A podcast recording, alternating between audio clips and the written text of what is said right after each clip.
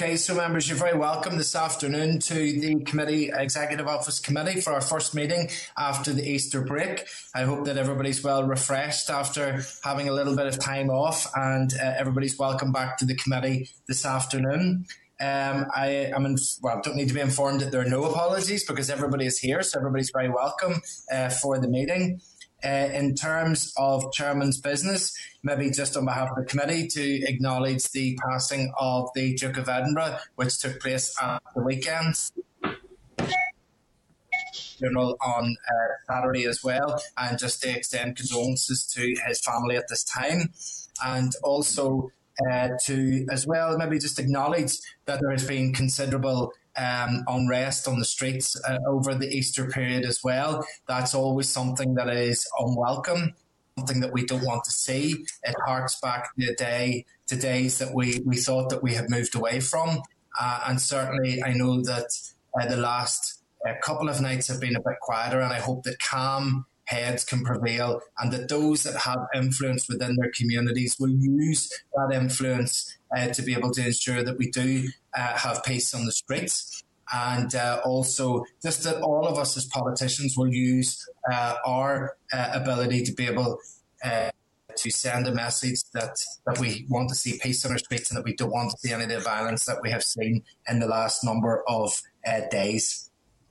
So moving on, then we'll go to item three, which is the draft minutes, uh, and they are of a meeting that was held on the 24th of March on page six. Are members content that they're a true reflection of the meeting? Content. Okay, that's good. People are content. We can get that uh, signed up. Yep. Um, then we move on to item four for matters arising. Um, we have um, okay. Sorry. Oh, it's Doug that's there. Maybe Doug will put himself on to. Oh, there we go. You were that conversation was in the starlight there, so it was Doug. yeah, there we go. We're sorted. So, item four then matters arising uh, on page sixteen of the meeting pack. There was correspondence from the Commissioner for Survivors of institutional childhood abuse, providing the committee with revised figures on the number of applications made to the redress board, and that was just addressing a previous uh, presentation that was made, just just rectifying a figure. And then on page twenty five of the meeting pack, uh, there is the correspondence from the Rosetta Trust, which is registering concerns in relation to the operation of the redress scheme and requesting a meeting with the chair and deputy chair. Now that that meeting uh, is scheduled and, and, is in process of, of being scheduled. Rather, um, we did ask for the inclusion, and it is in the meeting pack of those two sets of information uh, what the commissioner was saying that was being dealt with and the issues that were being uh, raised by the various groups. But we'll certainly undertake to go and have a conversation based on the, those two lists, and, and hopefully that will help to provide a conduit for that information to be relayed. Are members happy enough with that information that's contained? Yeah, uh, Martina. Yeah. Yeah. Um, I find it disturbing reading some of the details, particularly that the victims are feeling that um, going through the redress board is re-traumatizing them. Mm-hmm. And they're having to recount um, a lot of memories, and they find it very disturbing. Now, we have been given such information before in relation to this process. And I do think we need to try our best as a committee to do what we can to see if there's a resolution. I appreciate the fact that you're having the meeting, uh, yourself and, and the vice chair. Uh, but I am getting increasingly concerned now about a continuous flow of information from victims in relation to their experience, and it's not a good one. And that was not what this was supposed to be. So, as someone who was involved in the historical institution abuse inquiry at the beginning of the process many years ago, um, certainly I think that none of us as MLAs would want to see the victims going through what they are expressing to us, and we cannot ignore it. So, there needs to be a resolution of something found to resolve this issue. Absolutely, absolutely, and I suppose we're we're well, the purpose of that document with the two sort of columns is because um, making sure that in terms of the timeline, because I think that some of the issues that may have been raised with us were also raised with commissioner. So it's maybe about seeing has the commissioner taken the opportunity to address those issues, and that's what I think would be very useful in the meeting with the myself and the deputy chair is to determine how many of those issues have been heard, have been listened to, and hopefully what we want to hear is that there's been some action on that for people. Um, was there anybody else looking in on that? Yes, Chair. Uh, just to say that I agree with uh, what Martina Anderson has just said. Um, this process has taken a long time to put in place. Uh, there's been a long, hard march for the victims, and I don't want us to be failing at the last when it comes to the actual delivery uh, for people. Um, like uh, Martina and I'm sure other members of this committee, I have received correspondence from victims describing um, in uh, stark terms the, I don't want to say brutality, but the uh, emotional distress that has been caused going through this process. So I think any steps that we as a committee can take, either to highlight it with the department or certainly to highlight it uh, with the commissioner, is is really important because uh, it's vital that the the redress program is delivered in a way that doesn't further hurt people. So, no, I want to associate myself with what um, Mrs. Anderson said because I think it's absolutely right. Well, I absolutely think it would be a service that's failing if it's re-traumatizing people. That that absolutely is not. There's no purpose or point to that. So I think we need to satisfy ourselves um, that there is steps are being taken to make sure that there is no re-traumatization of people uh, as they go through the process. So definitely, it's and it's good to hear that we have um, you know, the cross party support of the committee uh, to be able to, to go in and have those conversations. So myself and Doug, the, the deputy chair, will will take those and have those conversations with the group. I'm also going to suggest as well maybe that we take an oral briefing uh, from the victim and survivor service just to ascertain how they are engaging as well um, with those uh, in the process, and also maybe if we get some update from the departmental officials about the support that is available uh, in terms of welfare and other for those, and, and maybe that if those two go together, we might get a, a committee meeting that could lend itself to just having another look at this situation to make sure that it's been carried out properly. So, would members be in agreement with that? Okay. Thank you very much indeed. Um, okay. Um, Members, then we will move then to item five, which is the uh, oral briefing from the First and Deputy First Minister, which is on page 29 to 62 of the meeting pack for the relevant papers. Um, if the uh, broadcasting could bring the First and Deputy First Minister up into the uh, spotlight with us as well. And they can see one, can see the other. Yes. Oh, right. Everybody else is sitting down. We'll just get this transferred across. So, uh, First Deputy First Minister, you're very welcome to the committee meeting this afternoon. it's good to have you along uh, to get an update on the department and the work of the department and the priorities at the moment. Um, as ever, we'll maybe uh, lend over to yourselves to give uh, some opening remarks and then we'll move to questions after that. Sorry, Chair. Uh, thank you very much. Um, uh, as with the last time, Chair, I think we'll just give brief opening remarks uh, in an alternative fashion because we know that colleagues will want to ask a number of questions. Um, first of all, it's good to be back with you since we last met, and I think it was January of this year. I'm pleased to say that since that appearance, we are in a much more optimistic position in our fight against COVID 19. The successful rollout of the vaccine programme has been uh, amazing. We've seen over 750,000 people receive their first vaccination, and appointments are now being offered to those aged uh, over 40. Uh, the achievement is, of course, testament to the outstanding efforts of people right across our health service, including all of our volunteers who have manned many of the, the COVID stations. Uh, and whilst, of course, that's welcome news, it's important to emphasise that the programme does remain dependent on vaccine production, supply, and distribution. And we will continue to fully support the Health Minister in his efforts to ensure appropriate allocations are coming into Northern Ireland. A number of other areas that the department has been focused on since January um, that we're going to highlight. And then, if there are others that you wish to, to speak to, we're happy to take those as well EU exit matters, uh, departmental financial position for 21 22, uh, victims and survivors, and uh, the programme for government. So I'll hand over to Michelle. Thanks, Arlene. Thanks, Chair. And again, welcome the opportunity to, to be in front of the committee again today and to discuss anything that's current um, in terms of the work of the department. Um, COVID obviously remains our priority, and our response to the pandemic continues to be led by the latest scientific and medical advice. Um, the executive's focus is on building a careful and ambitious longer term plan for moving forward in 2021 and, and obviously and beyond. Um, Chair, you'll know that the executive will meet tomorrow when we're going to be reviewing the potential for easing of restrictions.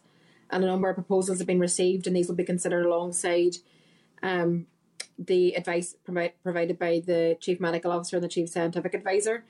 And I'm sure that um, committee members might want to talk a wee bit more about that um, today without us preempting the executive. But I think that, as Arlene has said, there's a number of areas that we want to update you um, on today, and we're happy to respond to members' queries, views, and uh, and issues which you wished to raise. So back, darling.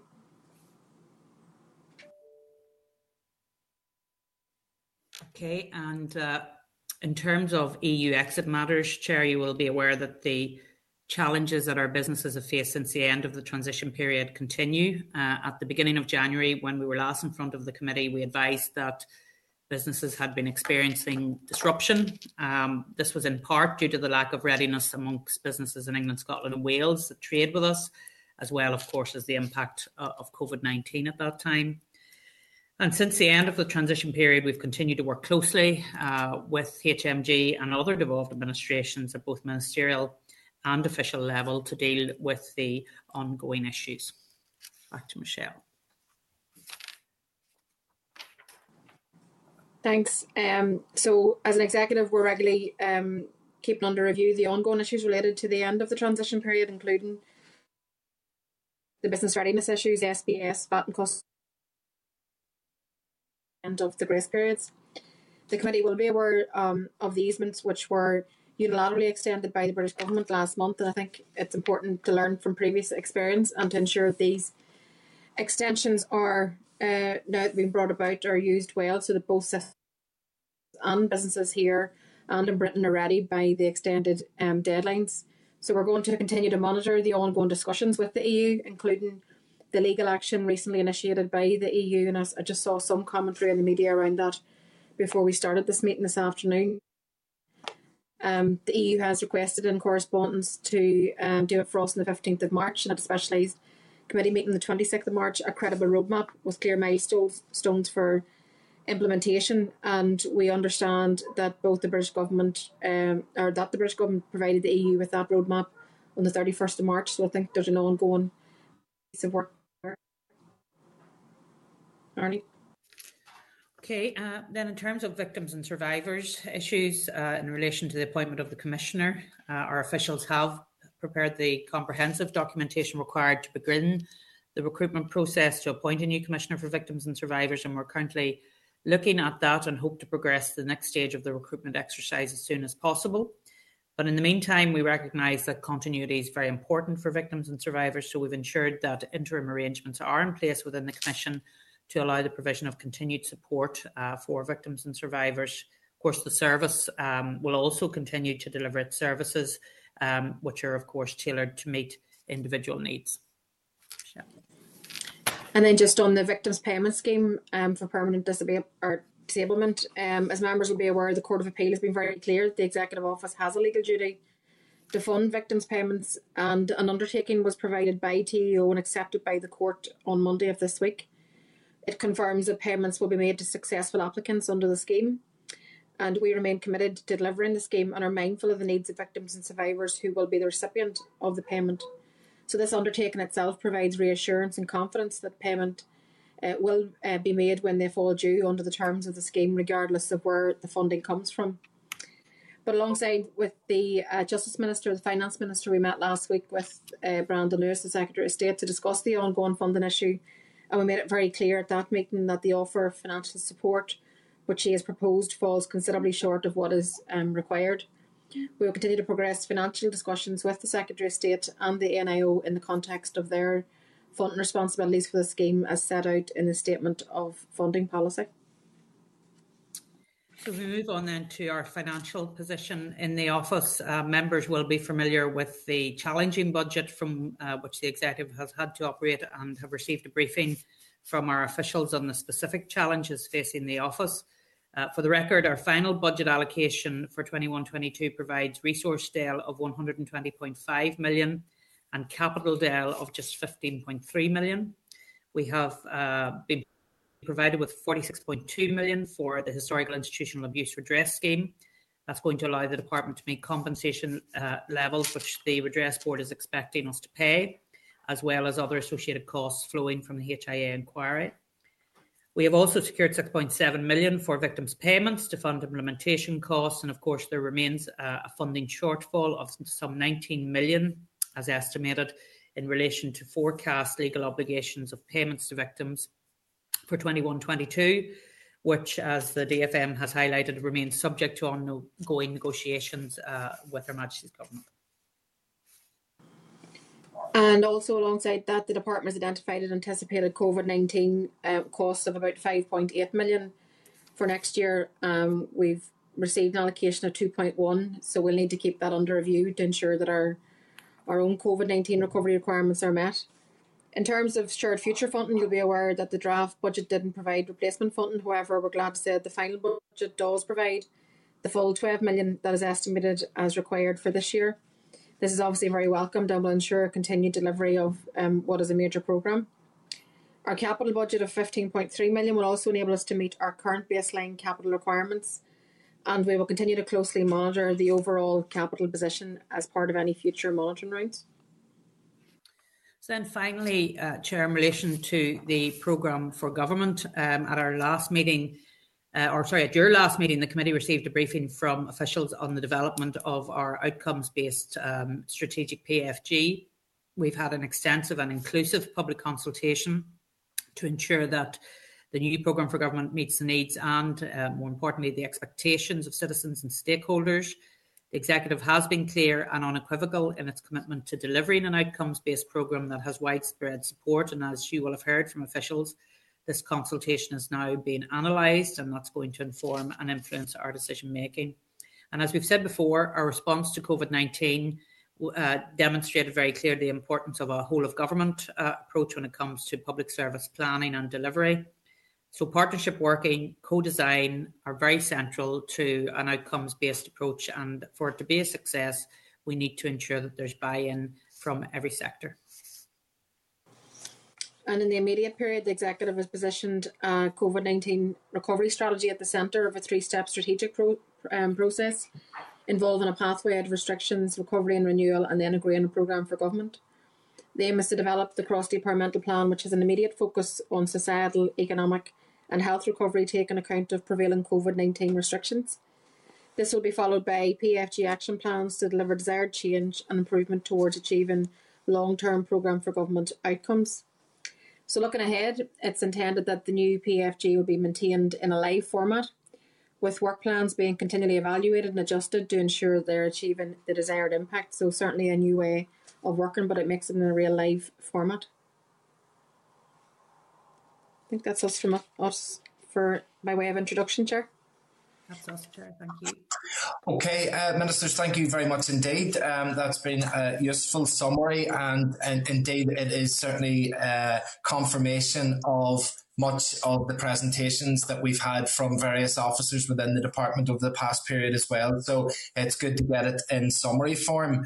Um, in terms of opening up for a few questions, I, I do want to take a reflection um, just on some of the uh, violence that we've seen on the street in the past week, uh, with so many police officers injured and so much destruction uh, in certain parts of the community. I think it's important just to to get some commitments and some understanding of what happened and moving forward. And also, maybe if I could start with yourself, First Minister. Um, this day last week, you were on Twitter uh, and referred to the attack uh, on a journalist as um, being done by bullies. And then in another tweet, you refer to the real lawbreakers in Sinn Féin. And I'm just wondering if you could clarify that for us because There were those that were committing hate crimes. There were those that were attempting murder by throwing petrol bombs at bus drivers and people that were attacking the police and vandalising properties. Were they not really breaking the law? And do you think that such comments may have given license to those that were rioting on the streets? Sorry, uh, Chair, my mute keeps coming on and off. Uh, well, first of all, absolutely not. Um, nobody can take anything that I have said as given license to do anything. Uh, the point I was making in relation to the tweet, however clumsily it was worded, was that ab initio, in other words, from the beginning, the law breaking uh, back in June uh, the 30th was from. That was the point I was making. Of course, people who riot, people who injure police officers, people who destroy their own communities are breaking the law. That's very clear for mm-hmm. everybody to see. And the point is, uh, from my uh, perspective, the rule of law is fundamental to everything that needs to be done, but it has to be administered uh, in a way that is done without fear or favour. The whole point of justice is that justice is blind. Doesn't matter how powerful you are, doesn't matter who you are, justice has to be administered in a fair and equal way. That was the point that was being made. Uh, and I hope, uh, Chair, that there's not going to be any mischief made today about clumsy wording when I have been mm-hmm. unequivocal in my condemnation of violence from all sides during this past week. And indeed, mm-hmm. can I say, I've always been unequivocal in my condemnation of violence throughout my long time in elective office. Well, thank you for that, First Minister. And of course, accountability is never mischievous. Uh, and I think it's important to get the accountability. Uh, and the reference there, that the remark was clumsy, is certainly welcome as clarification for that. But I suppose another element that needs to be um, addressed is that for nearly a full week, um, there was a, a, a, volley of remarks being made at the chief constable and the senior management team of the PSNI that they should resign. And then on the as we approached the weekend of that, we had large gangs of youths throwing petrol bombs and stones at the police. Do you see a connection between the remarks being used as politicians and then how uh, people in the community perceive that and then use that and turn it into violence? And do need to be careful with the words that we use? Uh, Mr. Chairman, I'm sorry. This is not accountability. This is political, this yeah, is political grandstanding going on. Order, order. The First Minister's responding, please, Christopher. Yes. No, but I think everyone can see exactly what's going on, Mr. Chairman. Sorry. Sorry. I'm sure you'll get your headline in your local newspaper, but if you want to actually ask the Minister about the function of her department, then I suggest your time would be better spent doing that. Mm-hmm. Sorry, if we can go back to the first. I, uh, I always know when I come to this committee, um, uh, Mr. Stalford, uh, it's not actually about the departmental functions that I'm asked, but about political matters from the chair. But so be it. Uh, the chair has lectured me on accountability. And of course, uh, as a public representative, I have a right and a duty to hold uh, those who uh, behave in a way that allows the law not to be administered in a fair and equitable way to account. And that's exactly what I will continue to do. I will hold people to account just as you will hold me to account. And I think that's very clear. Mm-hmm. Yeah. Thank you very much, and I, and I, welcome that you acknowledge that it's for, for everybody to hold everybody to account, and that is what I see certainly as the purpose of this committee. Deputy First Minister, the places that were most impacted by the recent violence were areas of the highest deprivation in the north. Now, there has been certainly a failure by this and previous executives and of the Communities Department to deliver a comprehensive anti poverty strategy. So, what impact do you think that social deprivation has had on the actions that we saw last week? And do you think that it is now time to demand that the community ministers delivers us the much needed anti-poverty strategy so that we can challenge the root causes of deprivation that are so evidently linked to the social unrest that we saw? Thanks, Chair. And maybe I'm not sure if you're in the chamber or engaged in the conversation we've had over recent uh, weeks, where the communities minister was very forthright in actually speaking about the need to address poverty, the fact that she actually has that anti-poverty strategy out in the public domain, that that is stuff that's all being worked through right now, that she's very committed to delivering an anti-poverty strategy, and that she'll need the support of every single executive uh, minister, which all of our parties belong, um, and every single uh, government department actually in order to be able to tackle that, because as we know, poverty comes in many forms, and that we need to be able to address the root causes, as you say, and I'm a big believer in making sure that we get in at the front end as opposed to tackling the symptoms of poverty. We need to get in it from the very, very outset. So I think we all need to be very focused on making sure that is a priority. And I'm glad that the Communities Minister has uh, that work out in the public domain and is actually working in terms of designing that, that, that, that work. I think you, you started off by making a, a point around um, justification. So let me be very, very clear that there isn't any justification for what we saw on our streets over the course of recent um, weeks. You know, the destruction, the violence, and the threat of violence is completely unacceptable and it's not justifiable in any, you know, in any form, no matter what concerns people have. And people are entitled to have legitimate community concerns, but they should be voiced in a way that is dealt with via politics, that is dealt with via discussion and debate. So um, I'm certainly open for that conversation, as I'm sure you are, and I'm sure all uh, members of this committee are. There are those people in society that are attempting to use and abuse our children, and they need to be called out, and there can be no place for them to hide. And I think that's incumbent upon all of us in political leadership, all of us that hold elective office, to make sure that we um, do that, uh, and that we work together. And I and I, you know, would um, say to the committee chair and to, to all, you know, we need to work together to make sure that this does not happen. We all have our own individual responsibilities in terms of the communities that we represent, and then we have a collective responsibility. So I do welcome the fact that the executive has a unity of purpose in terms of calling this out and actually um, called for calm last week um, whenever we came together and we issued a collective executive statement. So I welcome the fact that we have got um, got to that point and I think we need to remain in that position in coming weeks because we cannot allow um, the the violence and the, unrest to return onto the streets. So that's a policing response, it's a community response, it's a political response, and that's the only way in which we'll be able to um, deal with these issues. And then finally, um, Chair, just to say, obviously, I'm sure the committee would join in sending um, our best wishes to all those officers that were injured as a result of what happened in the streets in, in recent weeks. But for me, I think where all of our attention and focus should be in the weeks ahead is to make sure that that doesn't return. Okay, ministers, thank you for those responses. I'm going to pass now to the deputy chair to Doug for questions. Thank you, Chair. And, and First Minister, Deputy First Minister, thank you um, very much for, for, for, your answer so far. And maybe I'll start in a slightly different tact. And, and, and actually, uh, I think you have been very clear in your condemnation of uh, the violence. Uh, and, and I'm thankful for that. And I think um, uh, everybody is quite clear that there is no excuse to the violence. It, it does nothing to progress any fair political um, or, or community concerns uh, into relation what's going on now. And, and I wonder if you could comment on, on the following, because here's where I have a genuine concern, if I can put it to maybe both of you, is that for some reason, if you voice a concern as a unionist, you're seen as stoking the flames. Yet if you mm-hmm. voice a similar concern from anybody else, it's just voicing a concern. And, and I'll give you an example, if I may, please. Uh, you know, one of our own ministers, um, Declan Kearney, and a very, uh, I think, important article on the 15th of February uh, about the, the, the, police and um, touched on the makeup of the police.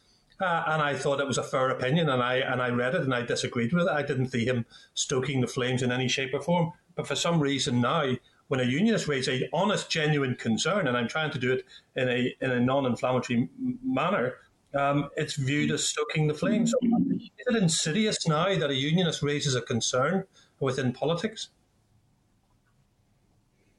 So thank you for what is a very important point, um, if I may, Deputy Chair, because I think a lot of unionists have felt that the inequity that has been shown towards people who have tried to raise their voice about a range of concerns um, from the iniquitous protocol through to policing, through to the PPS decision, through to other decisions that have been made um, in the Assembly um, and the feeling that they're not being listened to uh, is dismissed.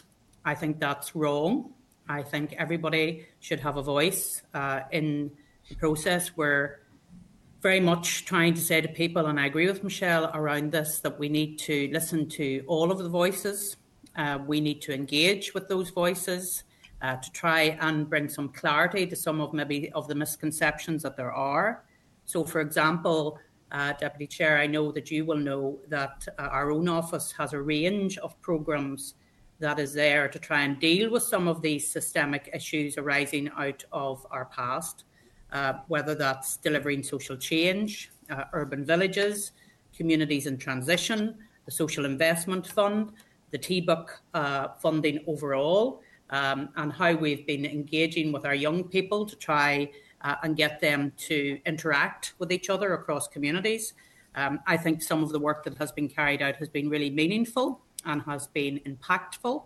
Uh, the question is, what else do we need to be engaged in as an executive office to try and make a difference to some of those young people who, frankly, feel left behind in a process where they see other people uh, not being left behind? So uh, it is really about trying to say to people that we are listening, we are very much engaging in what we need to do to try and help you. It's trying to say to people, you are not forgotten about, you're not dispossessed, but actually, we want to listen and, and to act. So I think that is a very important point, uh, Doug, and I, am very pleased that you made it.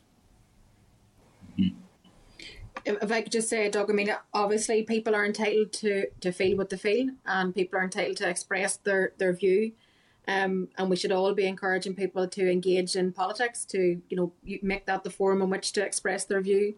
There's no space or room for the violence on streets for that you know for that um, mm-hmm. activity at all, and there's no space at the table for those groups that are orchestrating in any way any of this thing with you know the criminal gangs that we know exist. Um, you know here we are sitting today just past the anniversary of the Good Friday Agreement, the promise of hope and something new and something better. And if you see if there's communities that have been left behind or sections of the population that don't feel that, then that's something that we all have to be engaged in and something we all must work harder on. But we certainly shouldn't be in any way entertaining those um, those organised crime gangs that are still involved who are using and abusing young people.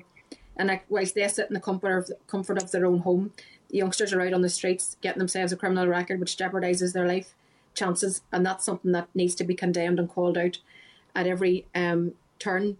You know, I, I think that you know people have make their own assessment around what what each other say in terms of um, our own political analysis, and we all come from very different political standpoints and very different perspectives, and, and, and won't agree.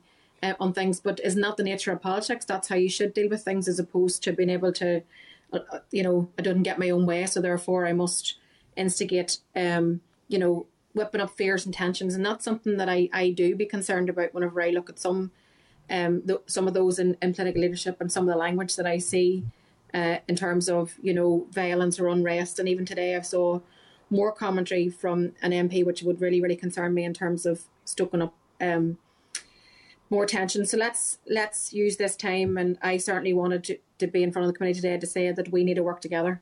Um, let's work together in terms of um, ensuring that we reach out to those harder to reach, um, perhaps young people or communities that in any way feel isolated or don't feel the benefit of where we are today, because that's something that we all should be concerned about. Uh, thanks, um, uh, First Minister, Deputy First Minister. Uh, uh you know, very, very fulsome, and, and uh, I think point um, important answers is because if we take away anybody's political voice, then that is where you have real dangers in in our society. But one of those problems that, that we are dealing with, and, and we all have different points of view in this, coming from different angles, I suppose, um, is is the protocol uh, and the Irish Sea border. And I think it was uh, last month or, or, maybe before that, um, the the uh, the Irish Seanad uh, on the UK leaving the EU um, gave evidence to this committee, uh, and the chair of that committee, when questioned by myself, said that the Northern Ireland Protocol damages the Belfast Good Friday Agreement. Um, she was very clear in that, very unequivocal in that. It was logged down. She said it has damaged it. But then we have people who are then saying, you know, we should implement it rigorously. And if we apply those two same those two same comments, what we're saying is let's apply a protocol rigorously that we know is going to damage the very agreement that brought us the peace that we um, have today. Uh, and that fine balance on um, in Northern Ireland uh, is kept because we don't have any hardened borders anywhere. And I don't want to see a hardened border uh, on the island either. Um, but I don't want to see it in the in the in the Irish Sea. But how do you reconcile that point that even the Irish Senate are saying that the protocol damages the Belfast Agreement?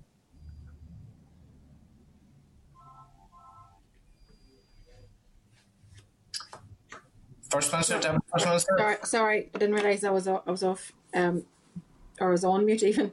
Um, yeah, Doug, I didn't see the commentary just in terms of what was said in the, in the committee, but but I would say this. I mean, I think people need to be honest about what this is. I've always said from day one of Brexit, the Brexit wasn't compatible with the Good Friday Agreement. We didn't ask for Brexit. The majority of people here rejected Brexit. We always knew there was going to be dire consequences of Brexit. And what we're facing today is the new political reality, the new trading reality of a post Brexit era.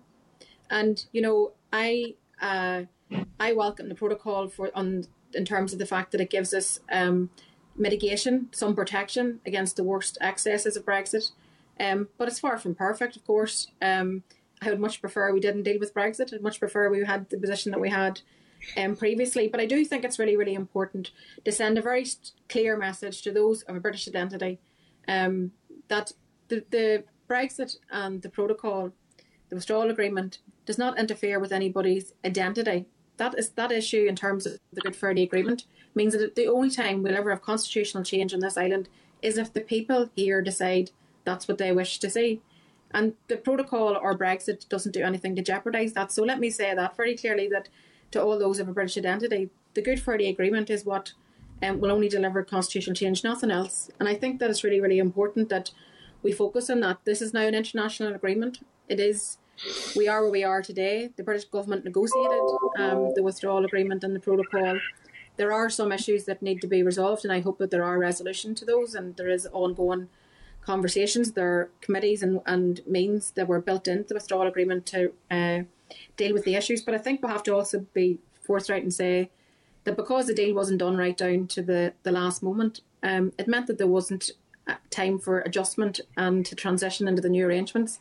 And a lot of businesses, particularly in, in Britain, were not ready for the new trading realities. So we're dealing with a combination of new trading realities because of Brexit in its uh, entirety, and then also because um, of adjustment and people having the time to adjust, businesses having the time to adjust. So I think that where we can find solutions and easements, then that's what that's what we should be focused on. But um, this is an international agreement. It is an international treaty law uh, now, and it is the British government that signed up to it as well. So we have to deal with that and work together to deal with that and try and find solutions to minimise any of the disruptions. Because I never wanted to see interruption in trade, north south or east west. Um, that was always my my very clear message from the outset. So thank you for that, Doug. Of course, the protocol is a political choice, um, and whether it's continued with is also a political choice. Um, Article 13.8 of the protocol itself envisages uh, the replacement of, of the protocol, uh, so that can, of course, occur uh, if um, uh, politics decide that that should be the case. Um, of course, the Act of Union of 1800 um, was uh, principally uh, around trade uh, and economic movements uh, between the different parts of the United Kingdom. there is a very intrinsic um, internal market within the UK. The supply chains are all very much interlinked. Uh, that's why you're seeing so many difficulties uh, with the protocol. Article 6 of the Act of Union refers back to um, the fact that that was to be a free movement of trade between the different parts of the United Kingdom. And of course, that goes right to the heart of the quality of our membership of the United Kingdom. And that's the fundamental problem uh, with the protocol the fact that it uh, demeans our full citizenship of the United Kingdom, insofar as we cannot have the same economic movements as the rest of the United Kingdom. It damages our, uh, the quality of our citizenship uh, and of course, it does damage uh, the Belfast Agreement in terms of the East West uh, relationship. So the protocol has to be replaced uh, to deal with the Act of Union point, to deal with the trade point, to deal with the identity point. Uh, and that's certainly my position. And I hope we are seeing some movement in relation to that replacement in the near future. Thank you, Ministers. I'll, I'll, I'll, leave it there, um, Chair. I know others will need to get in. Thank you. Okay, thanks for that, Doug. Um, okay, next up, I have I've indications here from Pat Sheehan and then Martina Anderson. So, if any others are, are looking to ask questions, if they could use the raise hand function, or um, they'll have to maybe send a message because they can't see everybody because of the way the screen is laid out. So, uh, we'll pass over next to, to Pat. Okay, thanks, Chair. Uh, I just want to make some comments on the question Doug asked about raising concerns. And, and I agree that everyone should be free to raise whatever concerns they have. And of course, I mean, I'm not getting any disagreement that it should all be done in measured terms, but I, I just wanted to flag up a couple of uh, interviews that took place in the in the aftermath of the trouble last week. And the first was a, a young lad from around the Shankill. He was a lad of about 19, I think. Uh, very, very articulate, certainly not the stereotype uh, image that many people would have of young loyalists.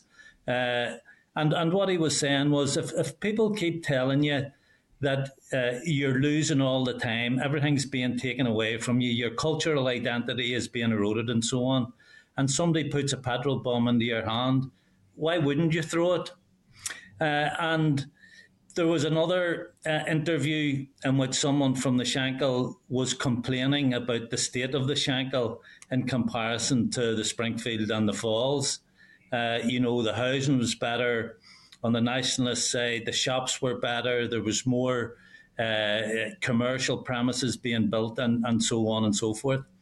And I suppose what I'm what the point I'm getting to is if people are going to voice concerns and, and concerns that might raise tensions, they should be supported with evidence because the evidence doesn't support what's being said at times.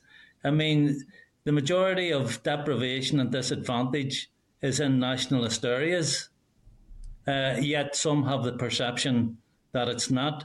So there, there does need at times to be a bit of honesty. Um, so I, I, want to move on to a couple of other issues, just a couple of short questions. First of all, I'm sure everyone in the committee is glad to see that there's going to be movement on the uh, victims payment scheme uh, and that the executive has committed to, to, making payments when they come due.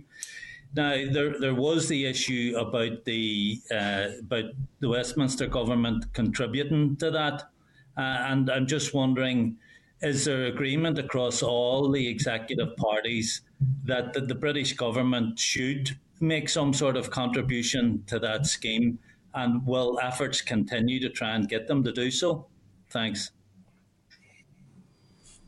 I don't mind coming back on that, Chair, if, if that's okay. I mean, I think that, yeah, I think we all have responsibility. I think what Pat's highlighting is, is really strong in terms of, you know, the perception. Sometimes the perception can be worse than the reality for sometimes for people. So it's important that people are that they get honest information and, and that we if if we're not agreeing with something, you're actually giving people a democratic way in which to voice their concerns. So I think that's really, really important. Can it just say in terms of the victims payment scheme, very conscious every time we talk about this, there are um, people who um, particularly those victims that are been waiting for far too long for this scheme. I'm glad that we've got to where we have today, but we still have a huge bit of work to do as an executive, and there is a collective will there um, from justice and finance and ourselves to work together um, to continue to make the case and to press um, the British government for the financial contribution that's required because the quantum of this game is still um, unclear, but you know obviously fairly substantial.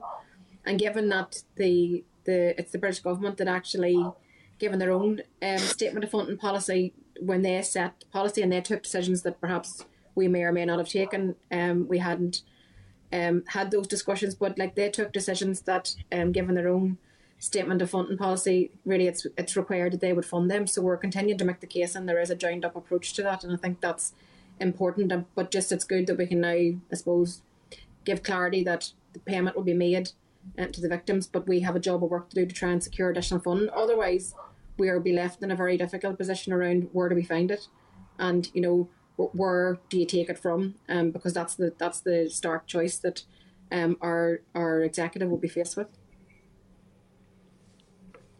Thanks. Arlene, do you want to comment on that, or?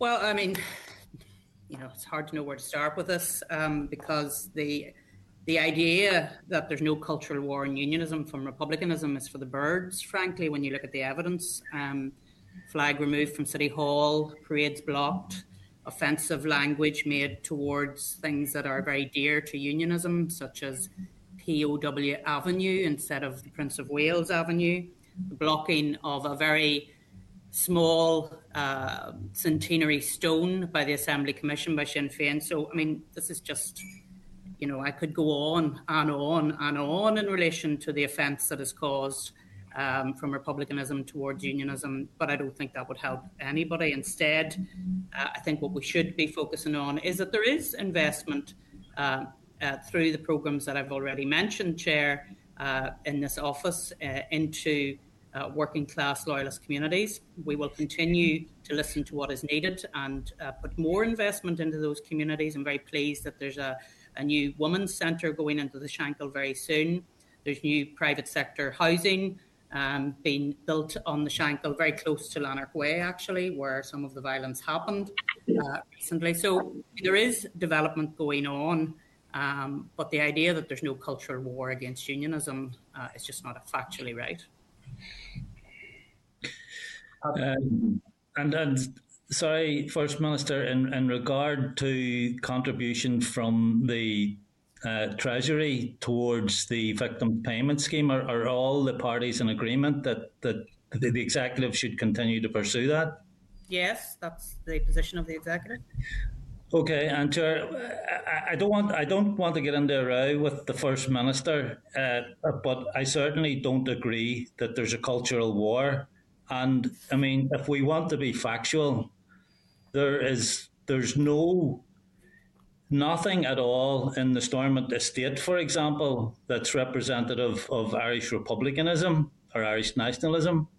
Uh, if we take a walk around our, our, our, our, cities, towns, and villages, I mean, there are hospitals named after the British royal family, universities named bridges, streets, uh, monuments, and, and so on.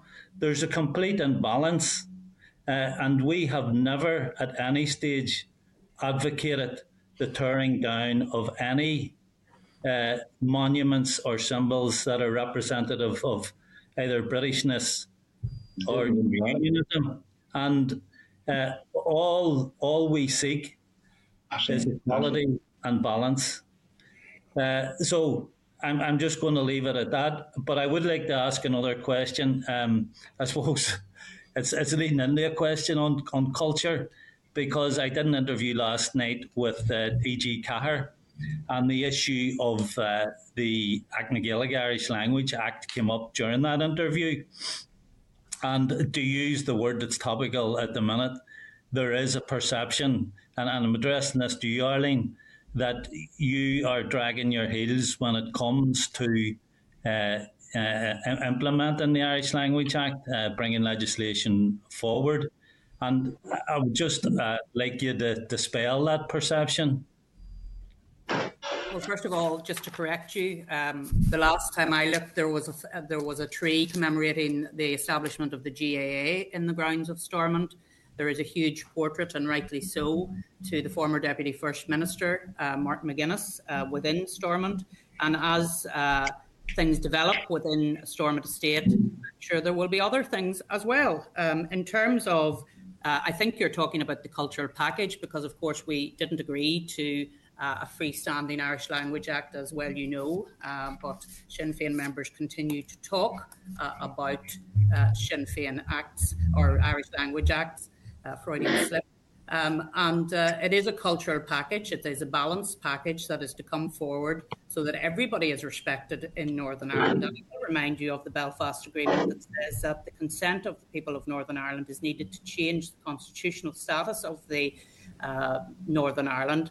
Uh, so, therefore, it shouldn't surprise members of this Assembly or this committee that uh, there will be uh, the United Kingdom flag flying within Northern Ireland because we are part of the United Kingdom. So that is absolutely the case. Uh, we have been focused on economic and health matters, principally health matters over this past year. We are now going to have to focus more on economic recovery, economic rebuilding. And I would imagine that that is where everybody would want our focus to be on the executive to rebuild Northern Ireland in a very meaningful way, which is good for all of our citizens. Uh, and I think that's where our focus should be. And I, am I'm, I'm not sure I, I, got a real answer on that, Arlene, in, in terms of the the, the, the cultural package, as you uh, put it, um, where where is it in the list of priorities for the executive? Well, I think I've just indicated that our primary focus is on health recovery and economic recovery. Of course, we have all signed up to the New Decade New Approach, uh, and sometimes I think um, we should all reread the New Decade New Approach because it talks about respect for everybody and not just one community. Okay, Pat, I don't think you're getting a, an answer there. So can we move on? Sorry, Chair. Sorry, Chair. Could, could I just uh, raise one other issue quickly? I don't think it'll be too contentious. Just in, in terms of the of the task force on tackling paramilitarism, especially in the context of the, the orchestrated street violence recently, where where do things stand in relation to that? Thanks. Arlene Michelle. Could just say, um, sure, just in relation to the previous conversation. I mean, you know, it's really, really important that in terms of our politics, you need to see delivery on the commitments that are made. And, you know, the, the NDNA, the New Decade New Approach document and agreement, it caters for social, economic, and cultural provisions, and all commitments must be delivered upon. And certainly that's where, where I'm focused. I think we need to see delivery across the board, and the public need to see that political leaders stand by what was signed up to, and that's that's what we all need to be focused on. Um, the Irish Language Act, uh, you know, isn't up for negotiation or renegotiation. It was agreed as part of the package, so I want to see the whole package um, delivered upon in a speedy way as as we can. We were obviously disrupted somewhat because of COVID, but I think it's important that we get back to um, to dealing with with with um, all the commitments that were made and the things that actually brought us back together politically, the things that actually rescued the the the three years when the when the assembly and the executive was down. So I do think that we need to be very much um, focused there again. Um, in terms of um, the the last question, it was in relation to um, where does um, that work stand? I mean, there's a lot of work going on around, particularly around one element of, of, that program, the community and transition um, element, and you know, and, and members without me getting into all the detail know Mm. Okay, I think we've uh, temporarily lost the deputy first minister there with uh, internet connection. Um, so, okay, just, so to, just just to to be clear, uh, in terms of the broader tackling paramilitarism program and to achieve lasting change within the communities uh, which it is active in, uh, Chair, it will only work when all parts of the program are implemented, and that, of course, includes the Paramilitary Crime Task Force, our youth work, our communities in transition piece, and all of the other parts which were identified uh, when we did that work a number of years ago. So it's important that all of those programs continue. Okay. Um, Pat, I'm going to move on then to, uh, to Martina. If you wanted to ask your question, and um, it may not be to the deputy first minister at this stage. I think she's maybe in the process of logging out and back in again. But if you want to go ahead with a question. Yeah, well, firstly, I, I would like to um, just pick up on what um, the the joint first minister had said around perceptions mattering, and it's in the context, chair, of what you asked about the anti poverty strategy, because I think it would be important that anyone listening into this committee today, um, as the ministers would know, and myself as Sinn Féin anti-poverty spokesperson, I welcome the fact that Minister Hargey established a panel, and that that panel has completed its work, and it has produced recommendations to inform the anti-poverty strategy, and co-design groups were brought together and they are working, unfortunately, with people who have the lived experience, but that's important. I only say unfortunately because who would want people to be experiencing poverty? But they are involved in the design of the anti poverty strategy. So, Chair, I just say that because of what uh, Michelle had said around perceptions mattering to people and honest honesty and factual information uh, being being crucial. I think when uh, when we're dealing with issues, and I just don't want to leave people out there with the impression that nothing is happening. There's a lot of work being done on the anti-poverty uh, strategy. Can I say in relation to um, some of the comments that is made? Look, obviously around the, there's no protocol in the English Channel, and uh, we look at the difficulties that Brexit is unfortunately causing bus- businesses in Britain. You know, exports are down 75% uh, in food and drink. So we're all mindful of the implications too that Brexit is having uh, in Britain as well as here. Could I ask the ministers who are two ministers who have failed of access to the executive office in Brussels? Um, if both of you would see the value of the continuation of such an office, because I think now more than ever, we, we need a base there, we need a place there where we can have uh, exchange of views with, with people in Brussels. So, uh, could I just get some information with regards to the intention of the Brussels office? Well, just in relation to the Brussels office, the office in Brussels, uh, as you rightly say, has been an important vehicle uh, to represent the views of Northern Ireland um, in Brussels. Uh, that work continues, uh, and the role of the office will change, of course, because it will reflect our changing relationship with the European Union uh, and our international interests And it. It's still co-located, as you will know, Martina, with in yeah. Ireland, uh, and that will continue uh, and that will help us to coordinate with coordinate our well, so that. Okay, Martina, I'll be back to yourself because the Deputy First Minister is still not online yet. So. No, I, I leave it at that because look, there's been a lot of uh, a lot of questions already asked and answered, and um, I just think that for the time that's in it, um, we just need to lower the temperature. Okay, thank you for that, Martina. Can we move next then to, to Trevor Lunn, please? Yes, uh, thank you, Chair. Can just check if you can hear me okay? Yes, indeed, yes. Yeah, okay. Uh, can I just wanted to go back reluctantly to the question of the cultural package, including the Irish Language Act, and uh, ask the First Minister.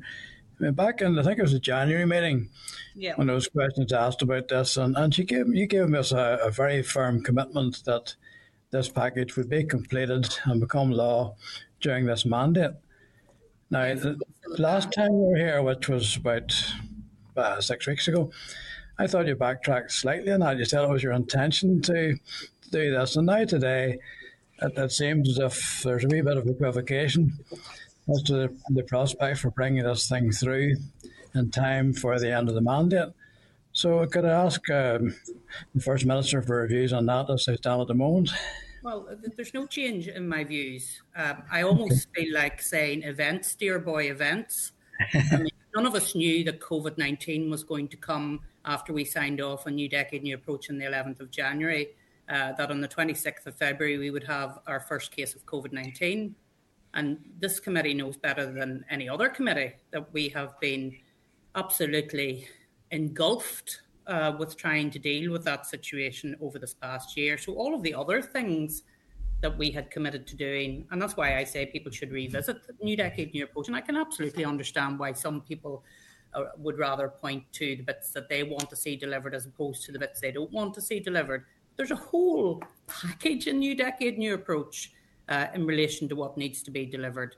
So there has to be a realistic conversation on what we can deliver before the end of this mandate and what will need to carry over into the next mandate. But make no mistake about it, I am not resiling from New Decade New Approach. I'm not. But I am simply saying to you, as I said, events. Okay, thanks for that. Um, also, I wanted to go back to the Troubles Permanent Disabled Payment Scheme. Now, I very much welcome the statement that's come from the Executive Office in terms of a reassurance that the money will be available to make payments as they fall due. But there's there's a bit of a contradiction in it, isn't there? I mean, all three departments involved in this have already said that they don't have any budget to, to put against these payments. And as we stand at the moment, the British government has said they're not going to contribute. So, and it seems to me that uh, what has happened here is the, the, the courts' approach and their involvement has forced uh, the, the government to make this confirmation without any real recognition of, of where the money is to come from should payments become due in the next short time. Look, Sorry, I don't mind. Come, come Oh, yes. Sorry. Sorry, apologies. I cut out. I don't know what happened, but it just threw me out and I'd bother getting back into the meeting. But just on that point, um, Trevor, the um, you're right in a way because you know we, in one hand, like we were desperately trying to get to the point where we could confirm for victims who've been waiting for far too long that the payment will be made, and I'm glad we can say that now. We nearly can step step set that to, to the one side, but on the other hand, the executive is left in a very very difficult position where we'll have hard choices to make around how we fund the scheme. So, given the the the, fact the scheme is so wide, given the fact that we can't put a value to the costs at this stage, I'm and I think we're all concerned about how and where this all will end up, and that's why we we have to continue with um, putting pressure on and drawing attention to the fact the British government designed it. It was their policy decisions that have us in the space that we are, um, where we are today, and you know, their own statement of funding policy says that they must fund it whenever they have made the policy decision. So we are continuing to work collectively and we hope to bring some pressure to bear and we hope to be able to be successful. But as we stand here today, the if, if that's not forthcoming, um, an already already challenging financial position for the executive is going to be made even more difficult. And we will, and the finance minister has been clear in saying there will be hard choices for us as an executive to make around where do we take the money from. You know, you have a health service that's stretched to the limit that's going to need huge investment to be able to recover. Um, it was already stretched before the pandemic. It's even more so now. Um, the state of our waiting lists, all those things, we're, we're going to have so many um, issues that need additional resource, and we're going to be stretched to the limit, and this is going to be um, very challenging for us. Okay, I've, I've just one more, Chair, and it's quite a that'll lower the temperature a wee bit. It's quite an easy one. Uh, it's good to see the schools back. I mean, that's that's the that's the big story of the easements that were made last week. But I'm, I'm getting a fair bit of uh, contact from, of all people, music teachers. Yeah. You're com- complaining, as I see the First Minister smiling, they're complaining that while, you know, particularly primary schools are, are back, that they're not allowed to sing in class. And as far as I know, they're not allowed to use wind instruments either.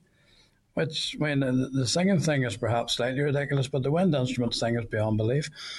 Uh, so I know you're going to meet tomorrow to consider further easements. Can I ask you to think seriously about allowing children who are back in school and delighted to be there to be allowed to sing and play the flute if they have one? Well, Trevor, the, the difficulty is with all of this, and I, I, I have received, like you, a number of uh, very vociferous music teachers who do a wonderful job. Um, is the aerosols when you sing? Uh, I am on record as saying the one thing I miss is congregational singing in church. Uh, I mean, you're not supposed to sing in church, but even behind your mask uh, in a loud way, um, because the aerosol that comes from that and from wind instruments um, uh, may cause the uh, COVID 19 to transmit.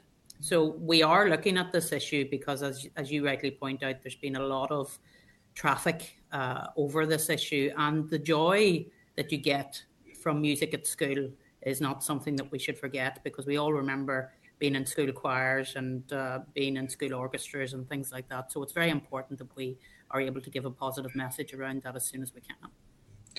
Uh, thank you for that. I, I, would just comment, First Minister, that the, the church that I play the organ in, which is the same denomination as your own, uh, is singing quite merrily these last couple of weeks.